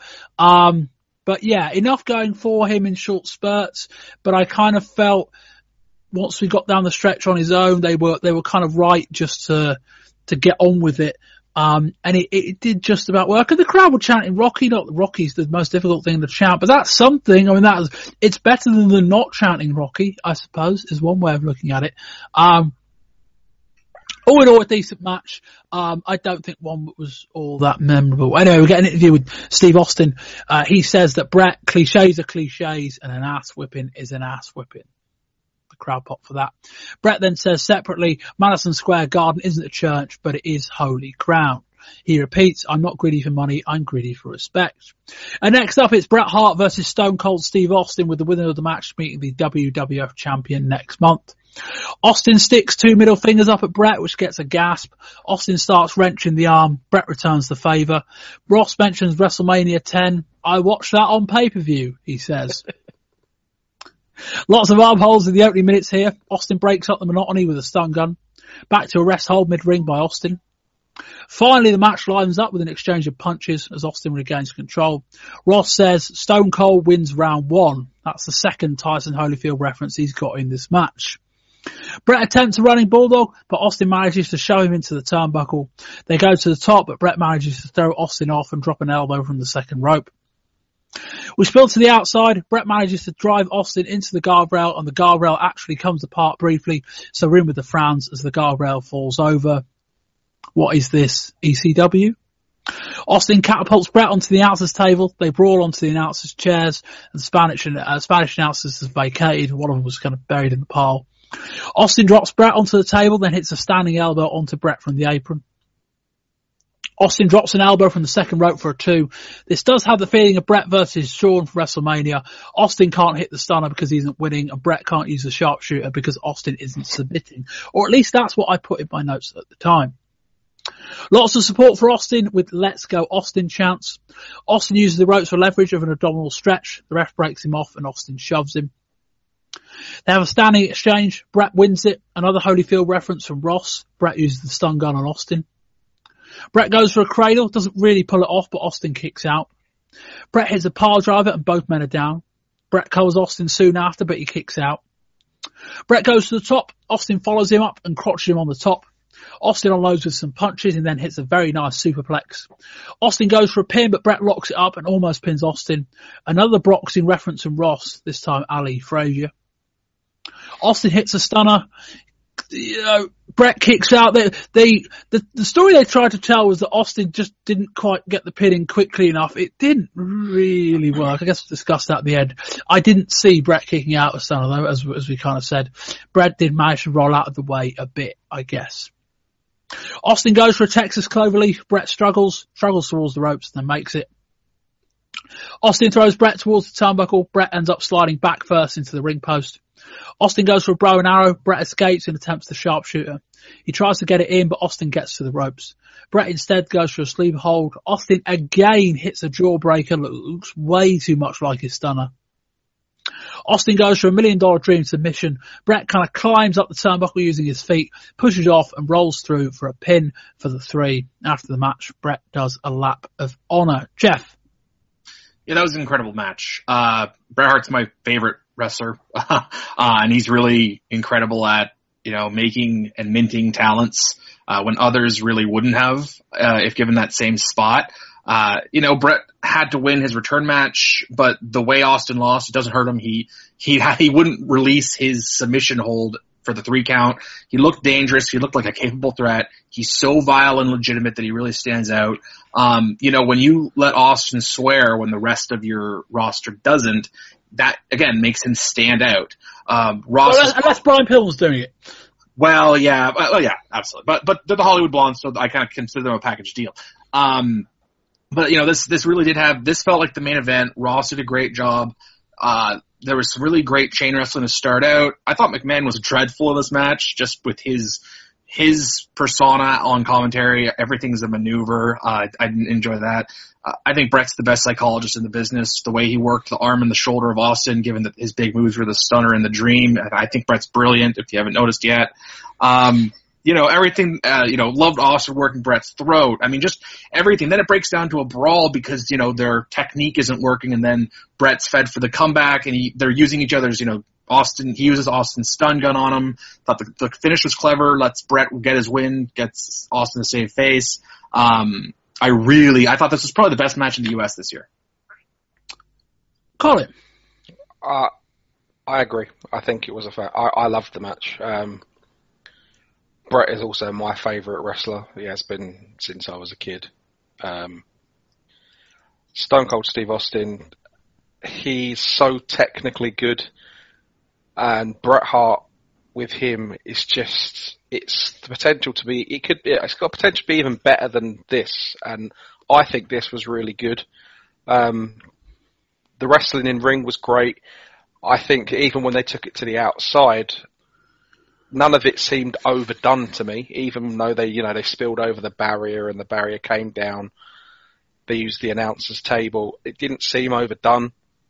Um, so again, I had Bret's psychology down, uh, working on Austin's arm because, you know, his finisher is the stunner it just it worked on so many levels. Uh, if you as well, I liked. Wait, we didn't work that well. Austin did it twice. Well, I, well, no, I mean, I mean the match itself worked on so many levels. The actual oh, I know. I was about Bret, Bret breaking the arm, but I yeah, mean, sorry. I, I, especially liked that after Bret had his um, hand raised. If you, the camera focuses on his face, and if you paid attention, you could just see him look at the camera and say "fuck." it's quite it's quite obvious to see, but I mean I thought it was quite awkward as well afterwards when he was going around on his lap of honour, high fiving all the fans. Vince McMahon standing up and giving him the congratulations. That Jim Ross was almost looking at him as if to say, "What are you doing?" I think it's the first time Vince has done that. I, I seem to remember him doing something similar with Shawn Michaels a few months ago. I may be wrong on that. Um, yeah, um, this is a really, really good match, uh, in the sense that it set out to achieve one thing, which was to create you know, Bret Hart's called Stone Cold Steve Austin the best wrestler in the WWF. Um, I don't, as I, I kind of said last month, I don't think we've actually seen that yet. And, and to an extent, once Bret said it, he's kind of got an obligation to prove it. And so Bret set out in part to, not that Austin's a bad worker, but in part to, to prove a point and to prove that Austin is indeed as good as he is. And if you want to elevate Austin to a, you know, a potentially main event level, guy, you've got to show he can do it with the ring. And this was the first time the WWF we've got even remotely, like even, you know, even remotely close to that kind of point. That was really good. I also thought this match was great from a standpoint that not a lot actually happened. Like you'll very rarely see a match where so little you know, big stuff happens. There was there, there wasn't any great moments in this match, and yet Bret managed to Bret and Austin managed to put together a great match. I like that as much as it was about disrespect. I like that it started as a chain wrestling match because it makes sense for Austin to try and out chain wrestle, you know, not out wrestle the guy. And then, as you say, when it broke, it broke down into more of a brawl because the wrestling wasn't working. That made sense. Um, I did have some qualms with this match though. Um, you know, as I kind of put in my notes, Austin's not going to hit the stunner here because he's never going to, you know, Bret's never going to kick out of it. That'd be stupid. And then they did it and it was like, you could tell, or at least I thought, I think that didn't come across quite as it should because it felt like Jim Ross was working really, really hard to try and prove a point about that as in, oh yeah, Bret rolled out the way, and he sort of did. Um, we've still got Austin doing the thing where he'll hit the jawbreaker out of the submission, and it's like, yeah, that's another stunner, Steve. You need to work on that. Um, I mean, it helps that the the commentators are are on point enough not to call it. I think if this was in WCW and they're a bit less, you know, concentrating on getting guys over, they might call that as a stunner, and then you've got problems. Um, Jeff, my big issue with this match, I kind of felt it lacked a bit of drama. Um, you know, I, what, what's at stake here? Bret's all about respect and Austin has no respect. Bret's coming back trying to prove himself after losing his title at Mania. Austin's calling him a phony and he's all about slogans. I think, I think, you know, there's, they, they were selling this as you know a, a, battle of gunslingers, and and Bret's really big into you know westerns and that kind of uh, motif, and Bret really does have that sheriff mentality, the way he kind of carries himself like Wyatt Earp and Tombstone, where he's the good guy, and he's the, he said in the in a promo that he was here to clean up the WWF. Um, you know, I I I would strongly disagree with you there, Bob. You know, this was a babyface getting a heel over, not, you know, imagine if Bret had gone for his diving elbow and pulled up and just started screaming at his heel halfway through the match. Like how, how would that have gotten Austin over? You know, I think, I think, th- I think this was a really, really important, uh, match to get your heel over. I don't know if you caught that, that reference to Shawn Michaels, Bob. That was a reference to Shawn Michaels. Uh, oh. um, but I, I think I think everything was important because Bret Bret says this guy's the best wrestler and I want to beat him. And he went out there and whether or not Austin is the best wrestler, uh, Bret put value in Austin and then made his win all the more better. So I, I thought it, I thought it had intensity. I thought it had everything you need out of a match and it proved tonight that Bret Hart is the better all, overall worker than Shawn Michaels, in my opinion, because while Michaels might be the better athlete, psychology counts for a lot.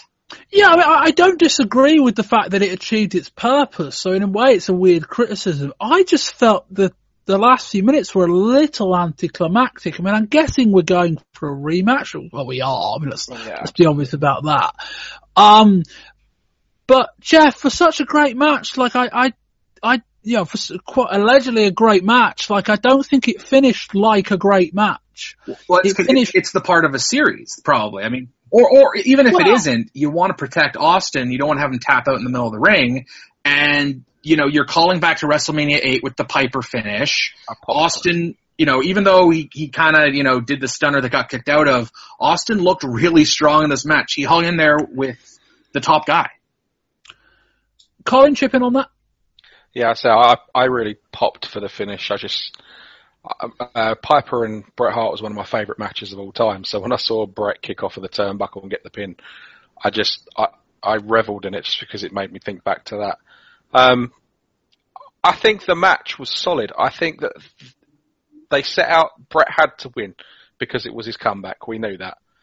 But they set out to make a star out of Stone Cold Steve Austin, and he showed that he can hang wrestling with Bret Hart. And I mean, Bret Hart is the it's it's the cliche saying the best there is, best was best. He is the best wrestler in the WWF, and Stone Cold Steve Austin showed that he can hang with him, and I think that speaks volumes as to where they could go with Stone Cold. He's he if he can have a great match like this with Bret Hart, hopefully he can do what Bret Hart does and get the best out of anybody that he wrestles.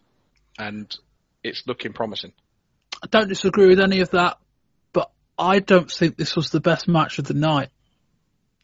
So I'll leave it at that. We get a promo from Sid, who then, uh, from Sid, then out walks Lou Albano. Seemed like he's here just to join the Spanish announcers. Uh, two singers or rappers come out. It's PG-13. I think they were on Raw at some point last year. Uh, and it's the Nation of Domination. They're here to introduce Faarooq, who does a one-handed salute in the ring. Flash Funk then comes out. Flash Funk obviously two Cold Scorpio, uh, with two women dancing and the Ross calls them the Funkettes. Next up, another eight-man tag. It's Faarooq, Razor Ramon, Diesel, and Vader with Clarence Mason and Jim Cornette. Interesting, they're both out, given Cornette and Mason in theory are feuding. Uh, Savio, uh, against Savio Vega, Yokozuna, Flash Funk, and a surprise with Superfly Jimmy Snuka. We start off with Funk and Vader. By my count, four of these guys wrestled in ECW for what that's worth. We run the ropes. Vader goes down too early for a bump, a bump and Funk spin kick, which looks a bit weird. Funk then hits a fantastic moonsault from the top to Vader on the outside. We get a better view on replay. That looked great and a mild ECW chant broke out, I think. Yokozuna gets in the ring illegally and drops Vader with a one-arm slam. Vader hits a spin kick on Faarooq. Ramon hits a fallaway slam on Vega. Funk runs into a big clothesline from Diesel. Diesel goes for a two-handed choke slam. The crowd are dead. Snuka tags in, which livens things up. Diesel gets a knee up. Diesel jackknives Vega, and Vega is eliminated. Snuka hits a Superfly splash and eliminates Ramon. Diesel hits Snuka with a chair, and the whole match disintegrates, and everyone's disqualified, or we no contest, whatever. Uh, Colin, what do you think of this match? Um, I, I, I didn't really see a point to it, to be honest. Um, who do you make look strong? Uh, you've got fake Razor, fake Diesel that, you know, they're there just to stick two fingers up to Scott Hall and Kevin Nash. Um, you might, you want to want Faarooq to look strong with the nation. Yokozuna's not really been relevant since he lost the WWF title. Superfly should be retired. actually, he, he, should be in jail. Actually, for being honest. Well, yeah, he should be in jail. You're absolutely right. But um, I, I, I really didn't enjoy the match at all. There wasn't the only thing I really popped for was how hard Diesel smashed Sue Snuka over the back with a chair at the end. It was brutal, considering how old and frail Snuka looked. Yeah, surprising snap him in half. Jeff. Um, yeah, the fake Razor and Diesel gimmick, it, it's death for these guys. I mean, it's not going anywhere, but I actually kind of enjoy it because it's, it is such a double middle fingers to, to Hall and Nash that you're watching it and it's like, well, this is our property. I mean, you can recast an actor in a movie. Why not do that? I kind of, even if it's just like a, a, a little smirk and a chuckle, I, I kind of laugh at it. With that being said, do I really want to laugh with Vader and Faarooq in the same ring since those are two badass dudes who should be treated and, and, and presented very seriously.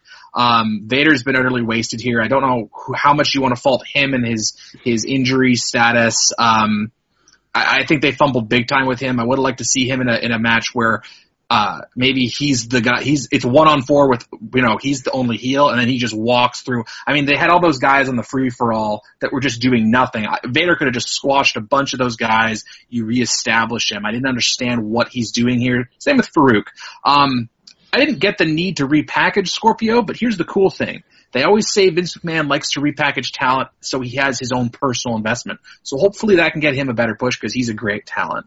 Um, I thought Cornette was great on color commentary. I thought he's infinitely better than King. Uh, Yoko looks unhealthy at this point. Uh, his Uranage here was, I mean, he, it, it was bad. Uh, uh, I thought pretty much the whole, the, the finish was stupid. Bringing Snuka, I mean, he got clocked with the chair, which, I mean, the guy didn't need any more, you know, uh, injuries to the head as it is. Um, altogether, this was the weakest match on the card, in my opinion, and it served nobody here.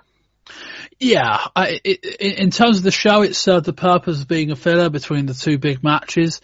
Um, in terms of the guys involved, there are some guys that deserve a lot better in this, and there are some guys that probably don't deserve the the, the, the semi main on a on a major pay per view.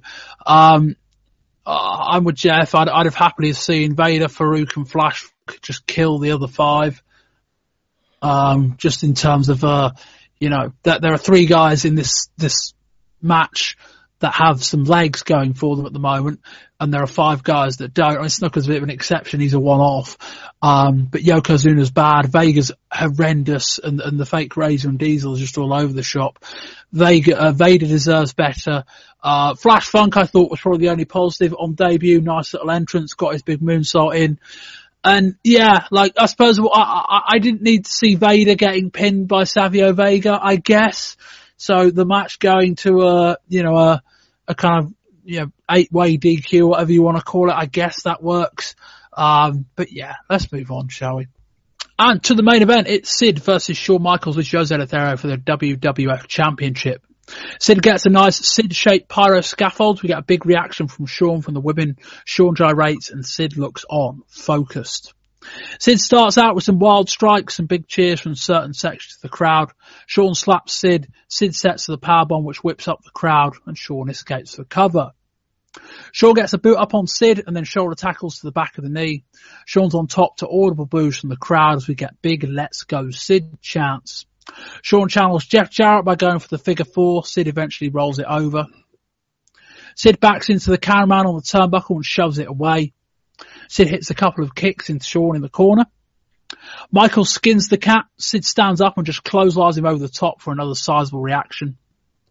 Sid on the R-way drops Shawn onto the guardrail. Shawn does a Flair flip over the top, then drops Sid over the top to lots of boos. Sid catches Shawn off the top and we get big cheers from the male section of the crowd. Rallies in a standing exchange of punches and then hits a body slam. He comes off with the top and Sid gets a boot up. Sid locks in an arm submission not too dissimilar to the million dollar dream. Shawn fades and almost gets pinned. Shawn goes for the super kick. Sid catches him and hits a one arm choke slam. The crowd go with it. Sid sets for the power bomb, waits too long. Shawn hits an inside cradle and almost gets it. I like that as a little throwback to uh, Survivor Series last year. Uh, Sid hits a big scoop slam for a two. Shawn fires off the top with a tackle. Michaels gets up and with great camera work, Sid just runs into shot and poleaxes Shawn with a clothesline. Speaking of camera work, Sid literally grabs the camera. He then just waits for Lothario as he gets on the apron and then knocks him off with the camera. Shawn smashes Sid with the sweet chin music, but rather than pin him, he goes to check on Lothario and Shawn calls for help. They intimate that Lothario might be having a heart attack, which seems a little excessive. There's a ref bump and Sid hits Shawn with a camera. Why has nobody come to check on Lothario? I've got in my notes. Sid then uh, puts Shawn in the ring, hits a power bomb. One, two, three, and Sid wins the title for a big pop. Jeff. Yeah, this uh, this was kind of a letdown for me. I think majorly uh, the major issue I had was the the babyface dynamic to this match, which was pretty odd. Um, I think the whole babyface male stripper is is a weird gimmick. Um, I think Shawn Michaels is an incredible wrestler and an incredible heel. Uh, but I, I, and I think he wrestles like a heel all the time. Um, but I just, I don't, I don't really connect with him as a babyface. Um, Sid is not a good wrestler, and here's this big psycho guy selling all this stuff to Michaels who's also a babyface, so you know he can't really you know short bridge Sid and try to get the shortcut like a Flair would. Um, you know, one thing to note, and I, I mean, I'm pretty hard on Shawn Michaels a lot of the time, uh, deservedly so, I should mention. Um, but if you if you notice his interactions uh, with Jose Lothario, he really no sells his own manager. I mean, the reason the Rocky Mickey dynamic in those Rocky movies worked was because they actually had a rapport and a chemistry and eye contact. And when, when Michaels takes a powder early in the match, he doesn't even look at his manager. He doesn't consult him. And it really kind of undermines the, the finish to the match that all of a sudden Michaels is going to give up his childhood dream to go save his manager because that's his main concern when he doesn't even like, he doesn't even give the guy the time of day. Um, which again, I think makes him just such an incredible heel, but he's not working as, I mean, he's not pre- presented as a heel, and that feels wasted. Uh, the crowd turning on him isn't surprising considering A, it's New York, uh, B, you're going against a guy who's, you know, a, a, comic book character in Sid. I mean, he just, he's a psycho and, you know, Sid Vicious, all these crazy, you know, monikers. Um, the psychology was just rough. The match felt a little too long. Um, crowd got hot for Sid in the high spots he does. That's you know to the credit to Shawn Michaels to taking a lot of those bumps. Um, I really didn't like the finish. Shawn Michaels isn't the biggest guy in the world. I don't think you need all the excuses of his mentor being killed, the ref bump, hit with the camera, and all that to you know get Sid over. Um, also, I thought all this would have worked a hell of a lot better if Vader was in the Sid role because Vader is infinitely better than Sid. Would it have looked worse if Vader had been getting cheered in New York? I don't think Vader would have been cheered though. I think Vader would have been a better heel. I think the fact is is that Sid is a baby face, or at least a you know closer to, uh, and and Michaels. If you're going babyface versus babyface, you're going to have that. If you bring out Cornette and Vader, I guarantee you they're not going to be cheering Vader. Well, I thought the story of this match, and it was one of the things that made it so interesting, was that Shawn didn't necessarily get a bad reaction coming out, in part because there were just a lot of women cheering for him.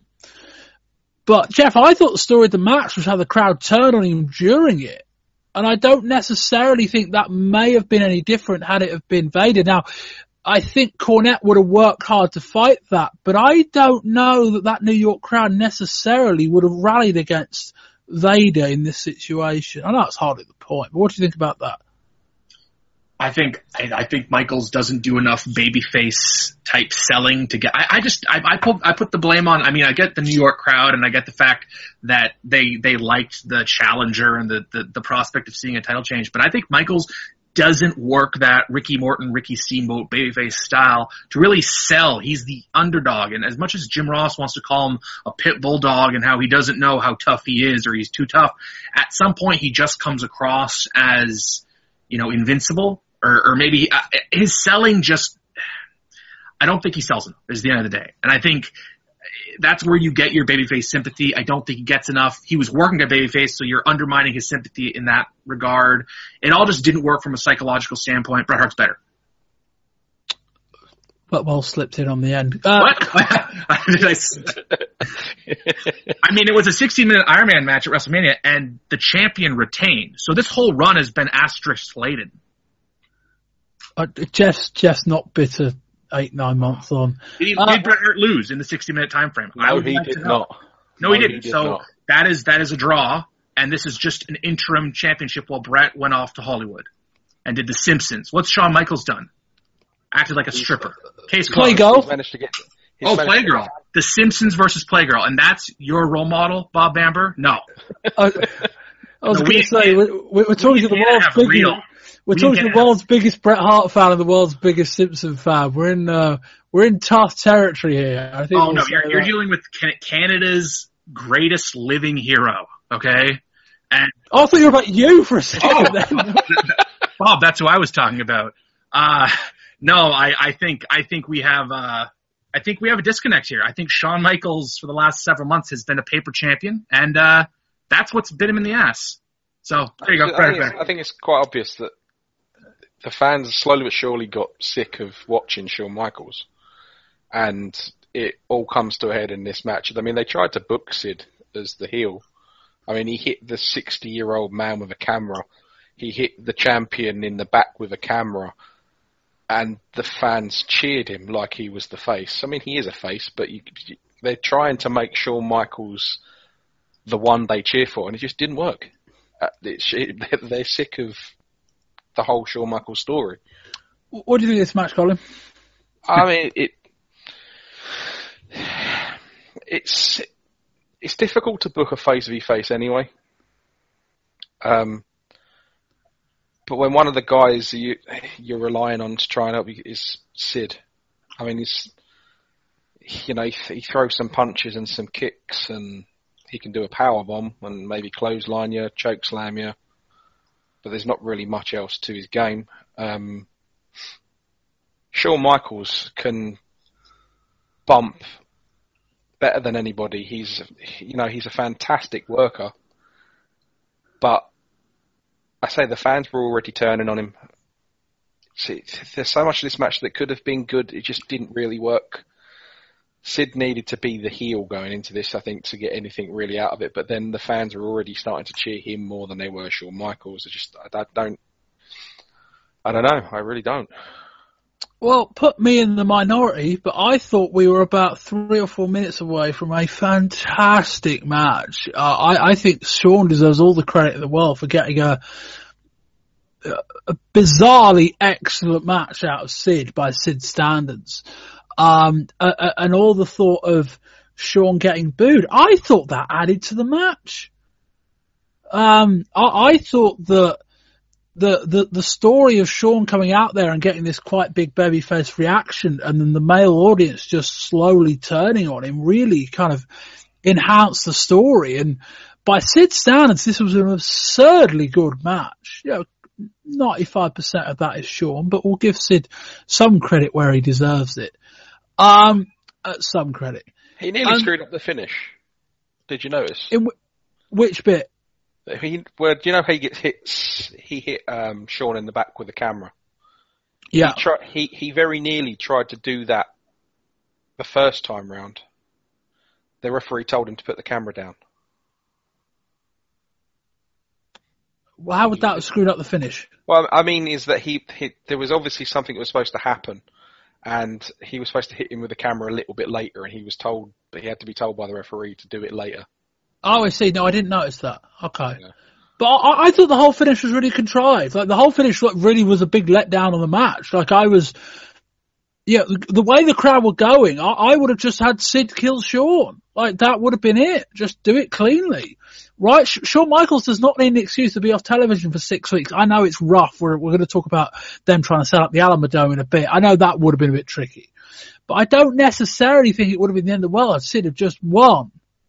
Now, admittedly, yeah, the Alamodome thing, I suppose, actually just default that argument. But I, I, I was, you know, the whole thing of why is the Lothario trying to get in the match, involved in the match? I don't know. Like it's the, it's the, it's the ECW thing with Shane Douglas and Pitbull one. Like I can only have so much sympathy for the babyface when they opt, they, they openly get themselves involved in a match. Kind of what Sid said on Raw. You stood on the apron, you got into the game. Then you were part of it. Now, right, Sid's got a camera.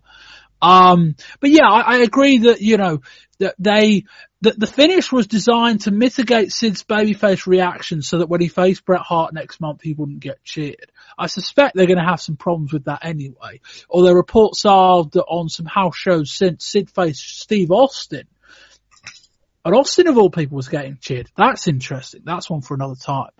Um, I thought the match was, was, was really very good. I, as I said, unlike Bret and Austin, I thought this one had a lot more drama. There was a lot more intrigue. And I just felt a bit, felt, a bit let down by the end. Um, we're going to discuss Sid's kind of prospects going forward in a bit.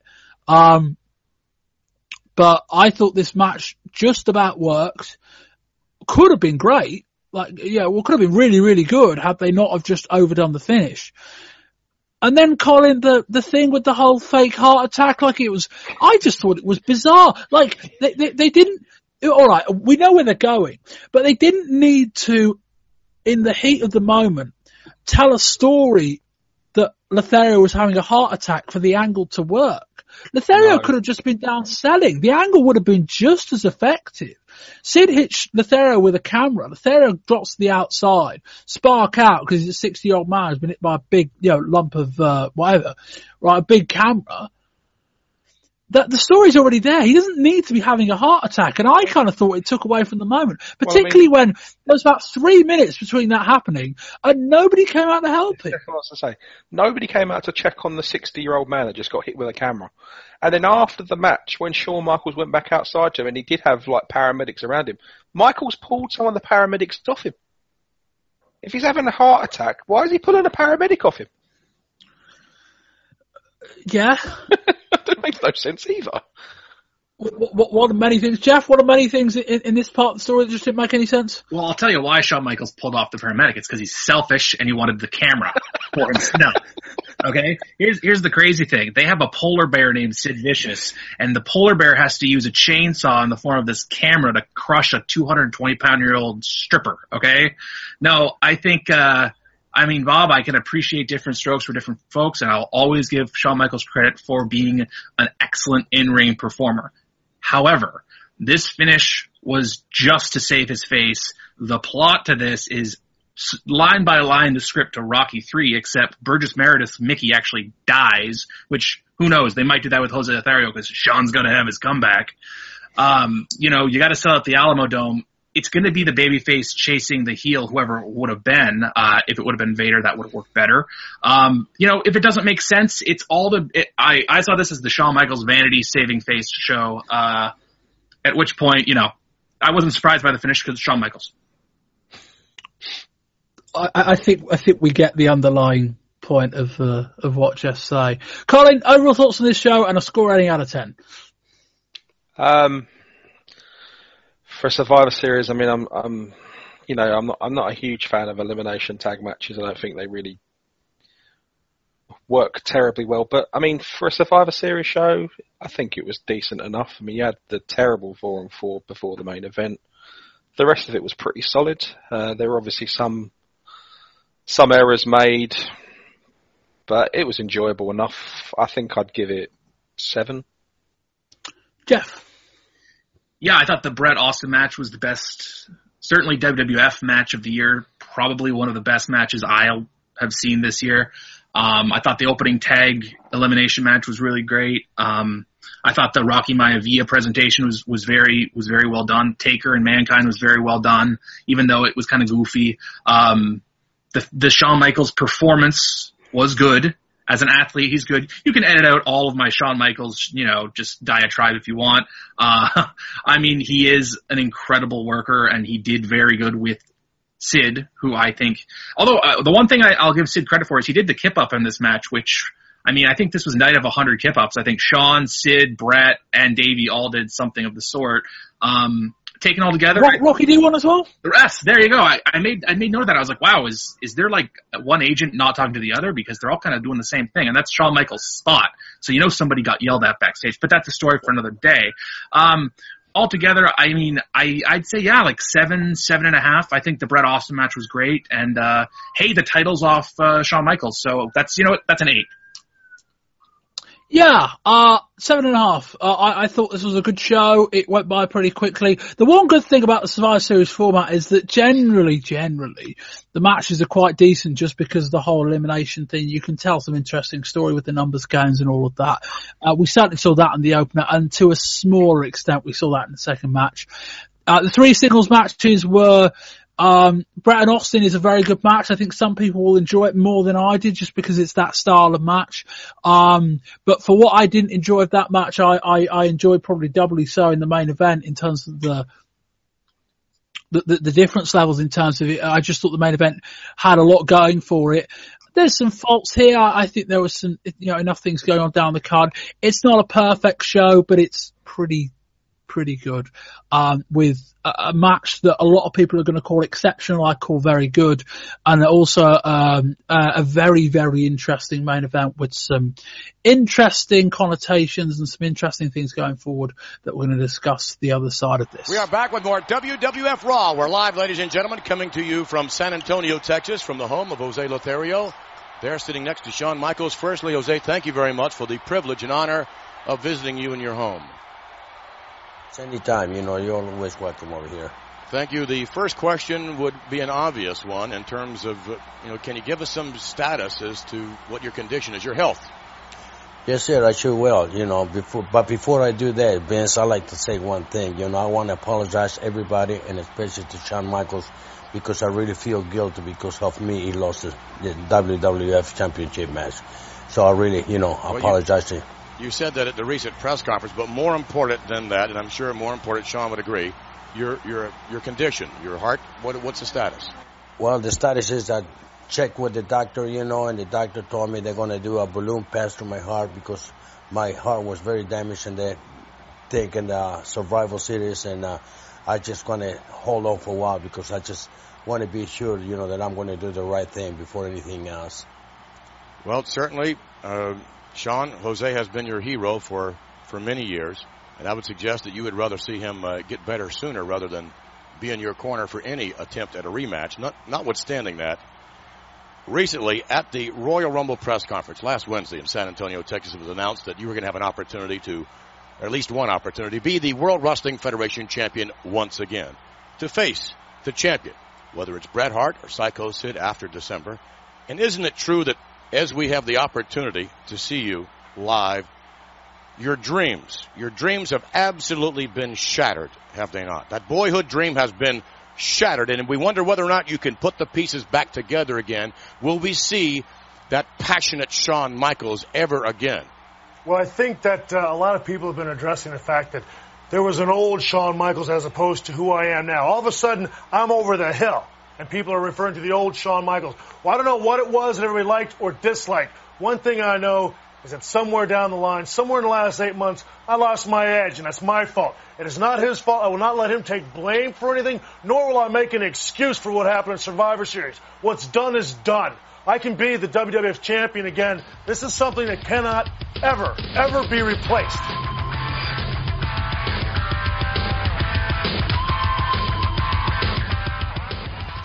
We start November the 18th and we're live in New Haven. Steve Austin walks out and Mankind starts a fight with him the, immediately prior to their match. Officials attempt badly to separate them.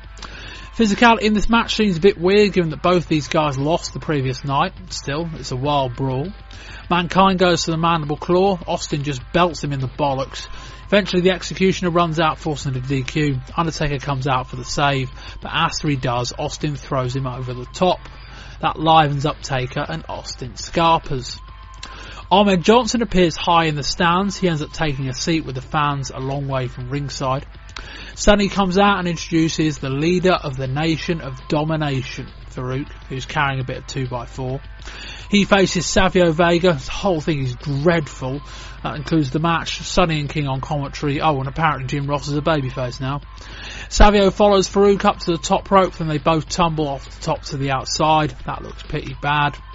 PG-13, Faarooq's rappers hit Savio with a 2x4 on the outside and Faarooq pins him for the 3. Johnson marches down to ringside, grabs the 2x4 and runs everyone off. He then manages to get the crowd chanting, you're going down. Well, his defence, it worked. Vince gives us an update on Jose Lothario. Finally, we're about half an hour into the show. He says he's resting at home. We get a match between Leif Cassidy and Bob Holly against Doug Furnas and Phil LaFon. Get a split screen with Owen Bulldog and Clarence Mason. Owen says they're fighting champions. They'll give them a title shot. Immediately after that, Clarence Mason then says they're not going to give them the title shot. They're going to have to earn it. Good luck untangling that one. Furnas and LaFon win their match. We ended with an interview with Sid in ring with Jim Ross. Sid says when Jose put his ass on the apron, he became part of the game. Sid offers Shawn a rematch and says he will be a fighting champion. All the credit in the world to Ross for holding this interview together, or trying to anyway. Sid then calls Hart Brett Man before correcting himself. On to Raw on November the 25th, we start with Bret and Owen in the opening match. We see Shawn Michaels in the family home of Jose Lothario. For those keeping score, Jim Ross now seems to be a heel again. Same taping, I don't know how that works. After a good match, Bret goes for the sharpshooter and Steve Austin runs out and hits him over the back with a chair. Austin sets for the same attack he gave Brian Pillman by wrapping a chair around his leg, but Bulldog runs out and tells him to stop. Austin ends up hitting Bulldog with a chair too, and then Owen remonstrates with him. The Executioner defeats Freddie Joe Floyd. We then join Shawn and Jose Lothario in Jose's house. Shawn, at least at the outset, looks really bored. Uh, he says somewhere down the line he lost his edge, which funnily enough is almost exactly the same thing Diesel said the year prior after Survivor Series. Shawn is getting angry here, sticking up for Lothario. For someone who's basically had a heart attack two weeks ago, Shawn is awful loud and he's pissed off. Obviously, in, in the in the company of someone who basically had a heart attack two weeks ago. Sunny is definitely a babyface these days. She's on commentary for a Rocky Maivia squash match over Salvatore Sincere. Sunny is a bit smitten with the newcomer. Hunter Hearst Helmsley is out on commentary for the main event between Wildman Marc Mero and Billy Gunn. Mid-match, Hunter goes to have a chat with Sable. Mero goes after him, blocks a punch, then lands one of his own, but Gunn gets a shot in. Whole thing breaks down until Jake Roberts comes out and makes the save. Oh. Hey, right, Shawn Michaels, wait a minute, wait a minute. Can you hear me? This is the king. I can, yeah, I can hear well, you. Well, listen, I've had about as much of this mealy mouth mush as I can stomach. Jose Lothario, that old fossil that's sitting next to you, cost you the WWF title by being up on the ring. Hey, Jose, if your if your eyesight is that bad, you need to have your bifocals changed. If you if you have to be that close hey, you to being able to see the action. thing, King. Understand one thing. Sid says he got himself into the game. I want to make something really, really clear here. What? He's been in the game for 30 years. He can stick his nose wherever he damn well pleases as far as Shawn Michaels concerned. Oh boy. So Sid, you stepped over the line. Now if you can beat me skill on skill, if you can match my ability, I am the one man in the World Wrestling Federation that is man enough to shake your hand. But you didn't do that. First of all, you hit an old man, an older man, Jesus, a 62 year old man with a camera. I don't care what you did to me, but that was uncalled for, and believe me, Sid, you're who I want. Bret, I don't care where I face you, but Sid, you're what I want next. In my hometown, myself and all the people of San Antonio will tear you apart. All right, let me ask you. Madison Square Garden, let's take you back to the Survivor Series. Were you thrown off your game? Did it throw you off that so many, many fans were cheering Psycho Sid and sometimes cheering him more loudly than you? Did it throw you off your game? No, it didn't throw me. No, it didn't throw me off because what I've always wanted, I've always said, I want the fans of the WWF to enjoy themselves. I hope that I can provide that enjoyment. But if I can't, they can get it from somewhere else. I've got another agenda right now, and that is to be the WWF champion. I want the people behind me, but I will not beg to anybody or anyone anytime. I will be the WWF champion because I want to be, and because this man believes me, and the people that are important to me in my life believe in me. And if you're on my side, fine. If you're not, fine.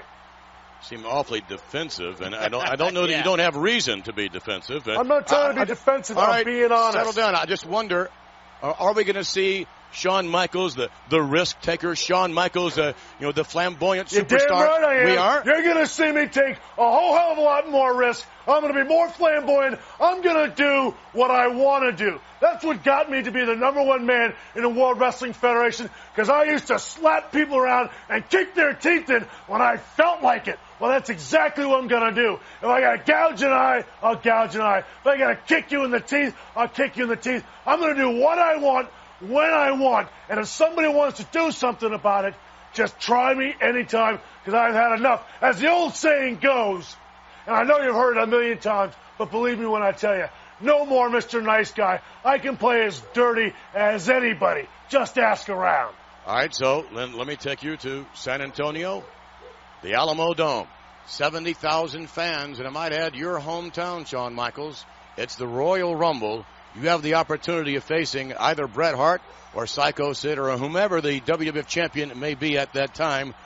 Will you once again reign as World Wrestling Federation champion? You bet I will. You bet I will. And I'll do it right here in my hometown. I don't care if it's Bret, but I prefer it be Sid because myself and the people of San Antonio are going to tear you up. Here in my hometown, there's going to be 71,000 chances to see me kick your 6'9", 300 pound teeth down your stinking throat. And Thank you. believe me, it is going to happen. And there's nothing you or anybody else can do about it. So we get to Raw on November the 25th, and we, after a match between Bret Hart and Owen Hart, we get a sit-down interview with Shawn Michaels and Jose Lothario in the home of Jose Lothario. Now, framing this with the news that we spoke about at the top, that in a press conference the previous Wednesday, they had the announcement that the Royal Rumble in 1997 would be held at the 72,000 seat Alamo Dome in San Antonio, Texas. A lot of seats to fill. So obviously when I spoke about Shawn Michaels being kind of written off for a while, probably not the best idea. So we get to this interview on uh, on Monday Night Raw. My initial reaction, as I kind of me- mentioned the TV notes, was Shawn looks a bit bored, but it looks like he was just kind of waiting for his moment. And as we'd have heard either side of that uh, TV report, you'd have heard Shawn's promo that went from kind of ticked off to quite pissed off come the end of it. And I thought had, you know, similarities between what we would have heard a year ago regarding um, Diesel after he lost the title, cut the promo on Raw, kind of cut this pissed off promo. It's like, where was that attitude while you were champion? And Jeff, I kind of watched this promo and went, yeah, where was that attitude while you were champion? This is a lot more interesting. Absolutely. I think, uh, I think even the presentation of how he looked, like his dress, his attire, his, his demeanor, the way he, he postured himself. Everything was a little more edgier and uh, similar to when Diesel lost to Bret last Survivor Series. It was all of a sudden he's kind of that tweener, not so nice guy. It almost feels like that championship neuters these guys because they want, you know, Vince wants them in the Santa Claus hat, you know, and, and, and I, I always say like, Shawn Michaels has the potential, and, and he, he's already shown it, to be this generation's heel Ric Flair. He is incredible in that role. Uh, they don't use him that way. He, when, but when he cuts promos like this, he comes across like a prick. He comes across like he's he's in it for himself, and I, I say that both you know because I I, I read the, the sheets and because it just kind of how his his persona kind of comes across. I don't feel like he puts over Lothario at all. But uh, you know, he you got to move tickets for that Alamo Dome, and if they're not going to do the Spurs seating, they're actually going to do you know the whole stadium uh, with business as it is. They're going to have to make a lot of hot stuff. I mean, I wouldn't be surprised if they bring back like Kevin Von Erich for this. I mean, they're going to need a lot of of homegrown names from the state of Texas. Yeah, look, sounds like they're trying at least. I mean, as you say, there are other setups in that building where if ticket sales don't go as well, they can they can change things up. So there's that. Um, but yeah, like, you know, the, the, the Shawn, the Shawn Edge is a bit, wait a minute, Jeff, you know, permission to ask a silly question of Bret Hart's number one fan, but when was the last, like, really successful WWF champion run? Like, what are, what are we, are we talking about, like, as a, like, as a year run, or are we talking business? Oh, well, it doesn't have to be a year. Just the, the last champion that didn't, like, didn't finish his title run with less steam than he started it? Uh, well, I mean, Bret got it taken off of him because they wanted to set up Diesel to be the next Hogan. Uh, before that, you're looking at, uh, maybe Warrior? How far are we going back that would, there? That would be, uh, that would be Royal Rumble 91. 91, yeah because then you know you have Hogan's run and he fizzled because of the steroid stuff, and Flair's run which fizzled because Savage and you know they never did Hogan and Flair together, and then Bret had his run, but it was just placeholder for Luger, and you know Yoko had a good run in there. Okay, there's Yoko. Yoko had a good run. Yoko had a good run. Did he finish better than he started? I mean, the next night I think he was pretty much dead in the water after WrestleMania yeah. 10, but but uh, that's not the only metric for the question, but it's one of them. Did, who who who benefited from? Who's the last guy that really benefited from being champion Bret at Hart. the end of it? Bret Hart. He is Bret Hart. What ninety two?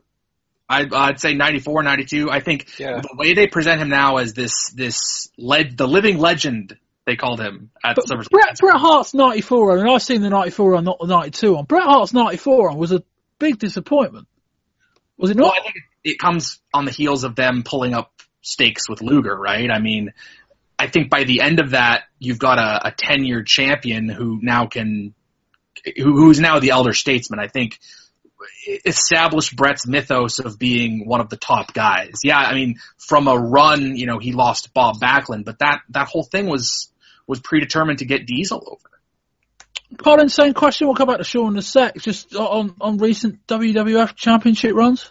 Uh, I'd probably go with Bret as well. I mean, it's, it seems, it's pretty much like you said that whoever seems to get the WWF title now seems to suffer for it when they do eventually lose because unless they're going to be getting the title back within, you know, weeks or months, they seem to instantly take a back seat to whoever the next guy is to challenge for the title, and it's just there doesn't seem to be much planning for the people once they've lost it.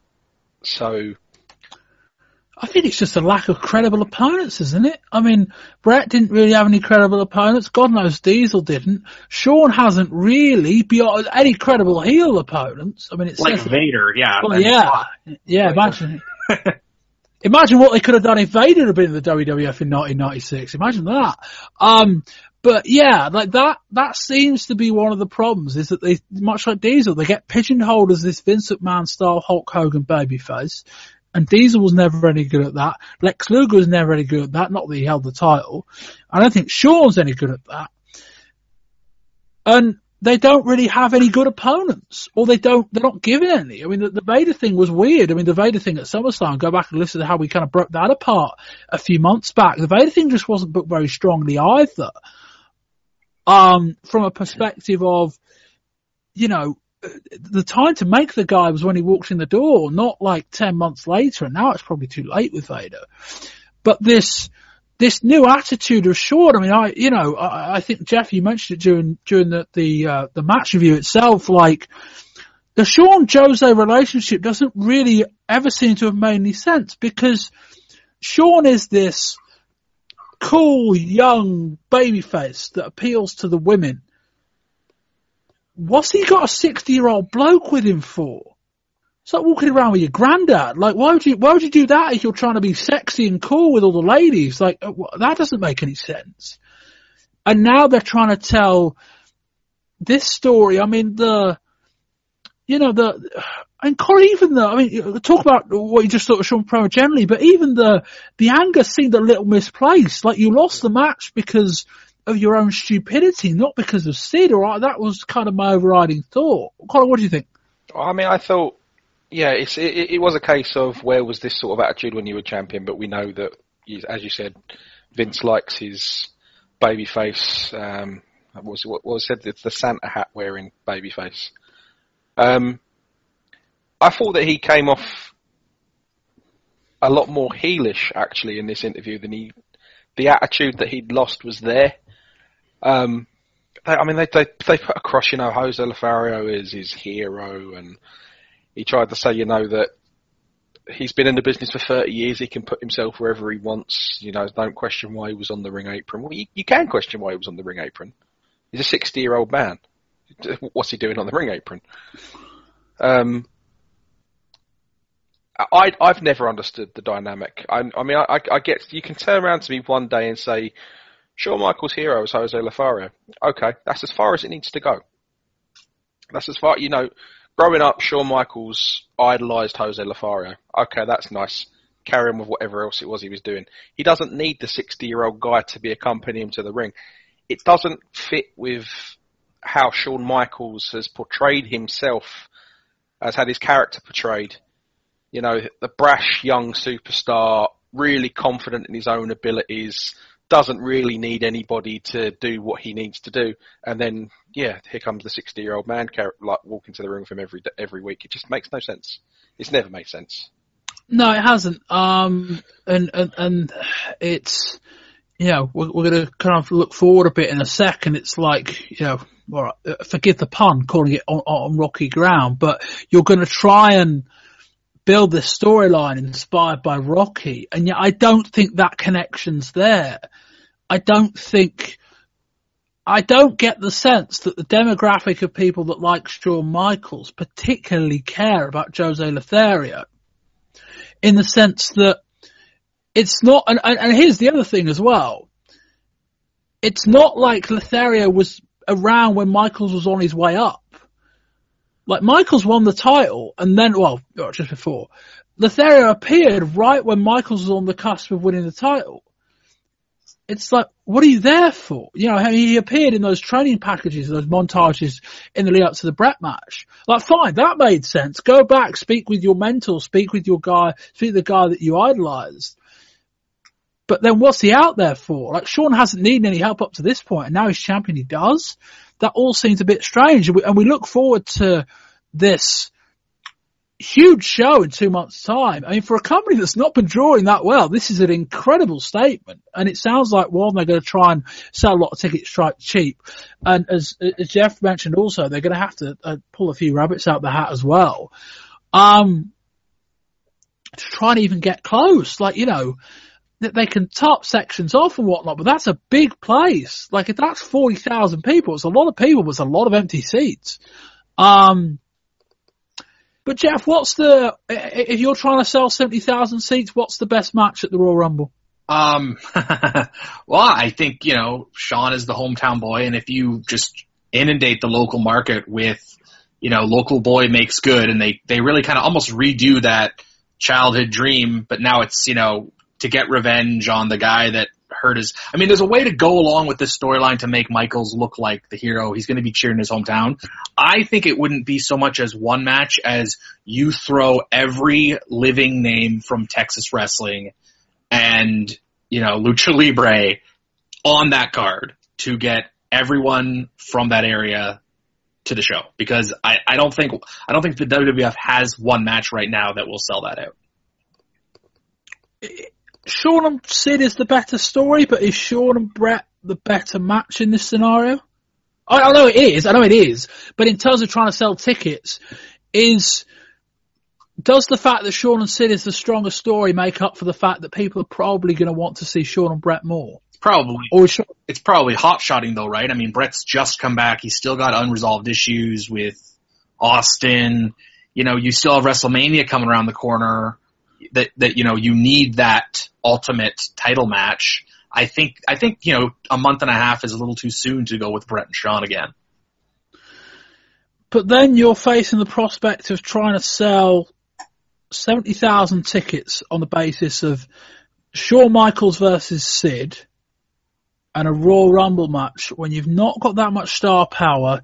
Shawn and Sid is not the most appealing match because we've already seen it and it was quite good, but it, I don't get the feeling it's going to be better the next time around. Colin, what do you think? I, I completely agree. I don't think they have a match that is going to sell them seventy thousand tickets for for a Royal Rumble. I mean, the fans are going to want to cheer the hometown guy. That's that's fair enough. But it's like Jeff said, you're going to have to throw you're to have to throw every Texas reference wrestler out there, past and present. Um, yeah, I mean, you think back to previous houses they've had for like WrestleMania. They, you know, WrestleMania three was a ninety thousand people. Uh, after that, when have they ever done that kind of number anywhere? When have they Um, tried? Well, when they trouble, but I mean, at least back then, you know, you had the Hogan and Andre, the huge thing there, and you got the Savage and Steamboat, and you know, bigger names than you've got now, with a lot more history behind them. Um, Bret and Shawn probably is the only match they have where people would instantly be interested because they know the history. But you can't throw Bret in there with Shawn now with his program he's going to have going with Steve Austin they're, they're going to want to see Shawn get some revenge on Sid for smashing the old man with a camera, even though the fans liked it. That that's what they're trying to sell the show on. Um, I can't see them selling seventy thousand seats for a Royal Rumble. I mean, it's not it's not like it's WrestleMania. It's not the biggest show of the year. I don't even think it would matter if it was WrestleMania. Like, you know, the, the name isn't, it's not the name selling the card, it's the matches selling the card, and that they just don't have enough depth. I, I Um, think they can manipulate it though. I think I think you if you mark the return of Kevin Von Erich, there's three thousand fans. Terry Funk, Dory Funk, there's three thousand fans. You bring in Mil Mascaras, you bring in that when Worlds Collide Latina demographic, there's a maybe five, ten thousand fans. You throw in Shawn Michaels trying There- to there's, there's not 35,000 fans though, is there? You know what I mean? Like you can, you can do some Texas nostalgia, but I don't think that's, that's doubling the gate. No, but I think it's it's I think you're on your way there versus the roster they have now. I think there's Oh, yeah. budget. I mean, I I think it's I think it's probably next to last year the most ill-advised timing to run a huge stadium show since you know Hogan left. Um, but I Uh, guess that's I just try to think of the names they've got now that can carry a seventy thousand seater stadium show. Like, I mean, they'd have to book the Undertaker perfectly. They, they, they have, they it's obviously going to go with. They, they, Austin I, Bret. they've been struggling, you know, I mean, I, I don't know their recent house show numbers, but they've been struggling for the last, they don't have anyone that can carry a 70,000 seater show. That's what, I'm saying, that's, what, that's what I'm saying. That the booking would have to be so perfect and grab so much attention for them to get anywhere near this amount of people. And I feel like I feel thirty thousand seats would be ambitious right now. They're trying to double that. I mean, that's the thing. We, yeah, I, I I guess the the contingency plan and all of this, and they're going to do a lot of papering, no doubt. They're going to do a lot of cheap tickets. I don't think the Alamodome is the one thing Alamodome's got going for it. It's not the most expensive building. It's for for its size, which kind of helps it as well. They'll, they're going to work as hard as they can to try and make this work. Just seems incredibly ambitious. And also the other thing as well, as we say, if they do bottle it, there is a setup for that building for a, uh, Jeff, it 25,000 seats? Is that the, the secondary setup? Yeah, thereabouts for the Spurs, yeah. Yeah. So, so they have an out if it, right, it's not like they're, they're completely done for. But Colin, I mean, if we try and approach this logically, like, I can't get the 30,000 seats, let alone 70. I can't do it. I can't make that argument. No, it's, you like you say, when you look at the business and the, the numbers they've been doing on house show loops and stuff, it's, it's a crazy idea to jump to 70,000 tickets. It's, it's just outrageous. I mean, Shawn Michaels versus Sid is not going to sell 70,000 tickets. No, and a, a, a, remake of the Rocky story with Shawn Michaels and Jose Lothario isn't going to sell that many tickets because I don't. Yeah, I mean, sure, people in the area might. I just don't think people generally care enough about Lothario in this role. Um, but we, we, have kind of said that right. Uh, Colin, the prospects of Sid as champion. Um, I think it was probably on balance a good move to get it off Shawn, given that he was just feeling a bit flat. Um, but Sid doesn't leave you many options. No. Um, Shawn Michaels needed to lose the title to help get a little bit of the edge back that he'd lost because he had gone flat. The fans were turning against the idea of him as champion. Um, Sid as champion. I mean, who do you put him in with, really? Uh, I guess Bret and Shawn is the answer in short. well, yeah, Bret and, Bret and Shawn. I mean, Bret Hart is Bret Hart is probably one of Sid's. You've got literally the two best in-ring workers, possibly in wrestling now, that are going to have to work with Sid in the next two months. So that's that's Sid's saving grace. But even those aren't great matchups because. But no, no, they're not. They're not Sid, great. Sid's, no, no, but they're not great pairings in the sense that Sid's right now like I, you know, I don't even like you know. Forget you know. I I like the match. I like those pairings from a from an in ring standpoint in the sense that Sid for a for a competent main event is going to need a guy that can work around him, as we showed this month. But Sid diluted Shawn's popularity. All right, yeah, I don't think you'll have that issue in Texas. But we've got an issue next month regarding Sid and Bret. And the the idea, in part, or as they presented it, the idea in part behind the Survivor Series finish was that not only did it help protect Shawn, but it also put a little bit of heat on Sid, and in theory it did. But I don't know that Bret doesn't get booed against Sid next month. That's I, another I problem. I don't, I don't see Bret getting booed by fans against Sid. Is it much different than Shawn getting booed? I I think the fans like Bret Hart a lot more than they do Shawn Michaels. I think they. But uh, they, res- I, I I think they respect Bret Hart more. I just think that go, go back a year, go back less than a year. Wasn't Bret getting booed against Diesel? Yep, but then Bret's had six months off now. People have got short-term memories. Okay. We'll see. Jeff, thoughts on on, on Sid's, Sid's prospects in his, his immediate matchups? I I mean, for me, I think they should have done the. Uh, I mean, I think Vader. I'd say I'd say if if Backlund was the transitional champion from Bret to Diesel last year, or two years ago, or yeah, two years ago, then this this year you do Vader squash match next Raw. Then you have a heel champion. You heat him up again he squashes Sid, so he's an instant monster, and then you run with him. And whether it's him versus Michaels, him versus Taker, him versus Bret, you have alternatives and a hot champ.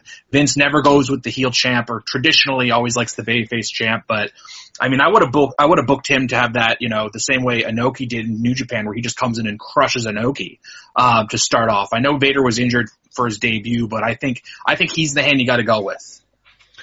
I think he was. I mean, Jeff, would you go with him now though, or have they done too much damage? Could you imagine if on Raw they say Vader Sid for the title, the match starts, splash in the corner, power bomb, Vader bomb, pin. I think that I think that heats him up. I think all of a sudden you've got him and Cornette running roughshod. Sid's not gonna Sid's Sid's what he is. Vader has a lot more in the tank.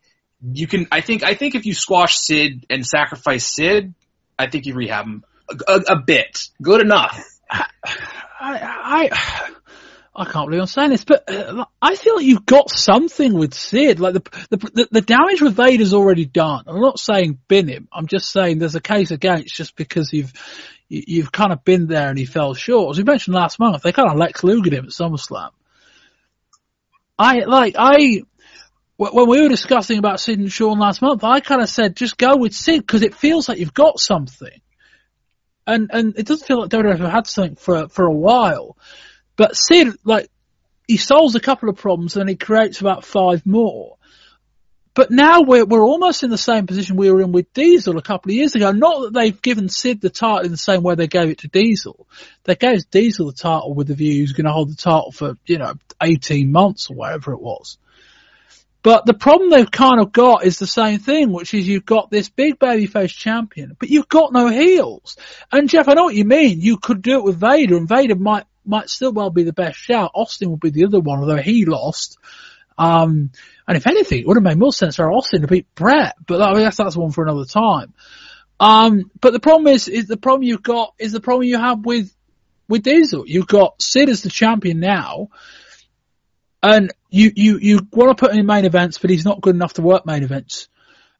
And so you've got to put him with the best workers you've got, and the best workers you've got are both baby faces. It's all a little strange, like, it, yeah, it all feels like square pegs and round holes. I don't feel like any of this makes sense. I guess we'll just see how it plays out, but I wouldn't be shocked if Bret got booed next month against Sid.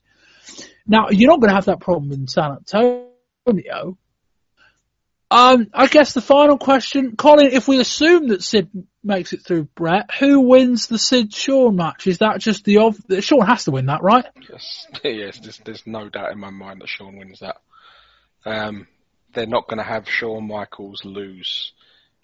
Hopefully, in front of seventy thousand fans, it's not going to happen. You don't know. And then Bret wins the Rumble, and that's how we get to WrestleMania That's just Shawn Michaels 13. WrestleMania. That makes sense to me. Although it, it really does depend on how they book Bret and Austin. Or if they book it. If Uh, in that kind of timeline, the Bret Austin match doesn't happen, and I guess, yeah, I mean that wouldn't that wouldn't necessarily be the worst thing in the world if Bret beats Shawn at WrestleMania, and then Austin's his big program going into next summer, having done something else with Austin. Um, that wouldn't necessarily be the worst thing in the world, actually. Jeff, any more comments before we finish? Um, yeah, my only way to fill up that that uh, Alamodome would probably be to what if they co-promoted with uh, a Mexican company like AAA or CMLL, Well, they, like to they- try to divert. they did announce a partnership with uh, a, a, a Mexican company, and they could do. I mean, yeah, I mean, it's Would just that be enough though to sell that's, seventy thousand? that's the thing. Like, it's it's not like AAA are going to Texas and selling out seventy thousand seats, is it? I mean, I know what you mean, Jeff. Like, they should, in many ways, throw throw everything you've got, all of these extra things you can bolt on the side. But I don't know that that adds more than you know ten thousand seats to the gate. I don't know that that's you know all right, ten thousand is a lot of people, but our seventy thousand, it's not. And it's like, okay, you throw all the stuff you've got at it, you've still got to sell fifty thousand seats off your own back. I don't think they've got anything that can do that. Um, I guess we'll see. I mean, as I say, if they get to the end of the December and they're like, look, we, we, we've sold 17,000 tickets, let's just set up for 24 and have a really good show. 24,000 people is not a small amount of people. You could, you could have a show that looked great with 24,000 people. So in that sense, it's not the end of the world if it happens. It's just a bit of an ego hit if you end up saying we're going to, you know, they have the press conference, we're going to go to the Alamodome, 70,000 seats, and then you do 24. But, you know, whatever. Anyway, that will wrap up this month's show. Firstly, a big thank you to Jeff Parker. You're welcome. Uh, Jeff, uh, no, you don't have anything, right? Uh, so we, we, we we found that out last time. Uh, yeah, Jeff, big thank you for, as, uh, as always for coming on and, and, and, and we've learned if, uh, well, if you've never, if you've been living under the rock or you've never heard a, uh, living under a rock or you've never heard a show like this with Jeff before, Jeff is Bret Hart's biggest fan, or it's, it seems Oh, like no, it. And, I am. I am, he is, there we go. And, uh, a, a first show in, Colin, two years, is that about right? Yeah, I think it has been. Yeah. Feels like it. It's been a while. Oh, you know, I mean, well, two years ago. I, I These- the la- I think the last show I did, we was talking about ECW, WWF, and WCW all on the same show. And it's been a while Uh, since you've done yeah. that. Yeah, no, it has. You're right. Yeah, it, it might have been very beginning of um, uh, of last year, on the end of '94, something like that. Um, but yeah, it's been a long time. One of the uh, one of the originals back, which is uh, it's good to have you back, Carl. But yeah, uh, people can find you on Twitter, kind of bemoaning Arsenal and WWE 2K16, where At Colin Judkins. or even WWE 2K17, I suppose. Oh, yeah, Um, that one. Yeah, you're. Uh, that, that, that's all I can see at the moment. Arsenal playing tomorrow, so there is that. We've got that to look forward to. Uh, anyway, yes, a reminder as always uh, that you can find us on Patreon if you'd like to, you know, say a little thank you for us, you know, sticking a lot of podcasts in your ears every month and discussing the highs and lows of wrestling, MMA, and this month boxing. Uh, we're for five bucks a month, where possible, we're offering early access to shows. I had two goes at editing WCW or two planned attempts to edit WCW show this week. Um, and the National Rail in London just completely fucking failed me both nights. Uh, so that got edited about an hour before we came here to record this. So, you know, it happens. Where possible, we provide early access to shows like this and others for five bucks a month. Again, if you just want to say thank you, you can do that. You don't want to say thank you, that's more than welcome. You're more than happy to do that as well. But link in the podcast description on our website or on patreon.com forward slash wrestling 20 YRS. Three of the shows for you this month. Volume number two takes us to WCW looking at World War Three. And God, that World War Three bloody 60 man match. God, I went off on that a bit. Volume number three, ECW November to Remember, a quieter ECW November to Remember by uh, perhaps normal standards and volume number four, as Jim Ross mentioned quite a bit during some uh, Survivor Series. Main event, Tyson versus Holyfield. We spent about two hours discussing that in depth. That was a really good show that. Anyway, uh, wrestling20yrs.com. We're on iTunes. Uh, we're on Facebook. We're everywhere really. The usual. It's all on the website. I've been Bob Bamber. This has been the volume one of the November 1996 edition of the Wrestling 20 Years Ago podcast. And until next time, Goodbye.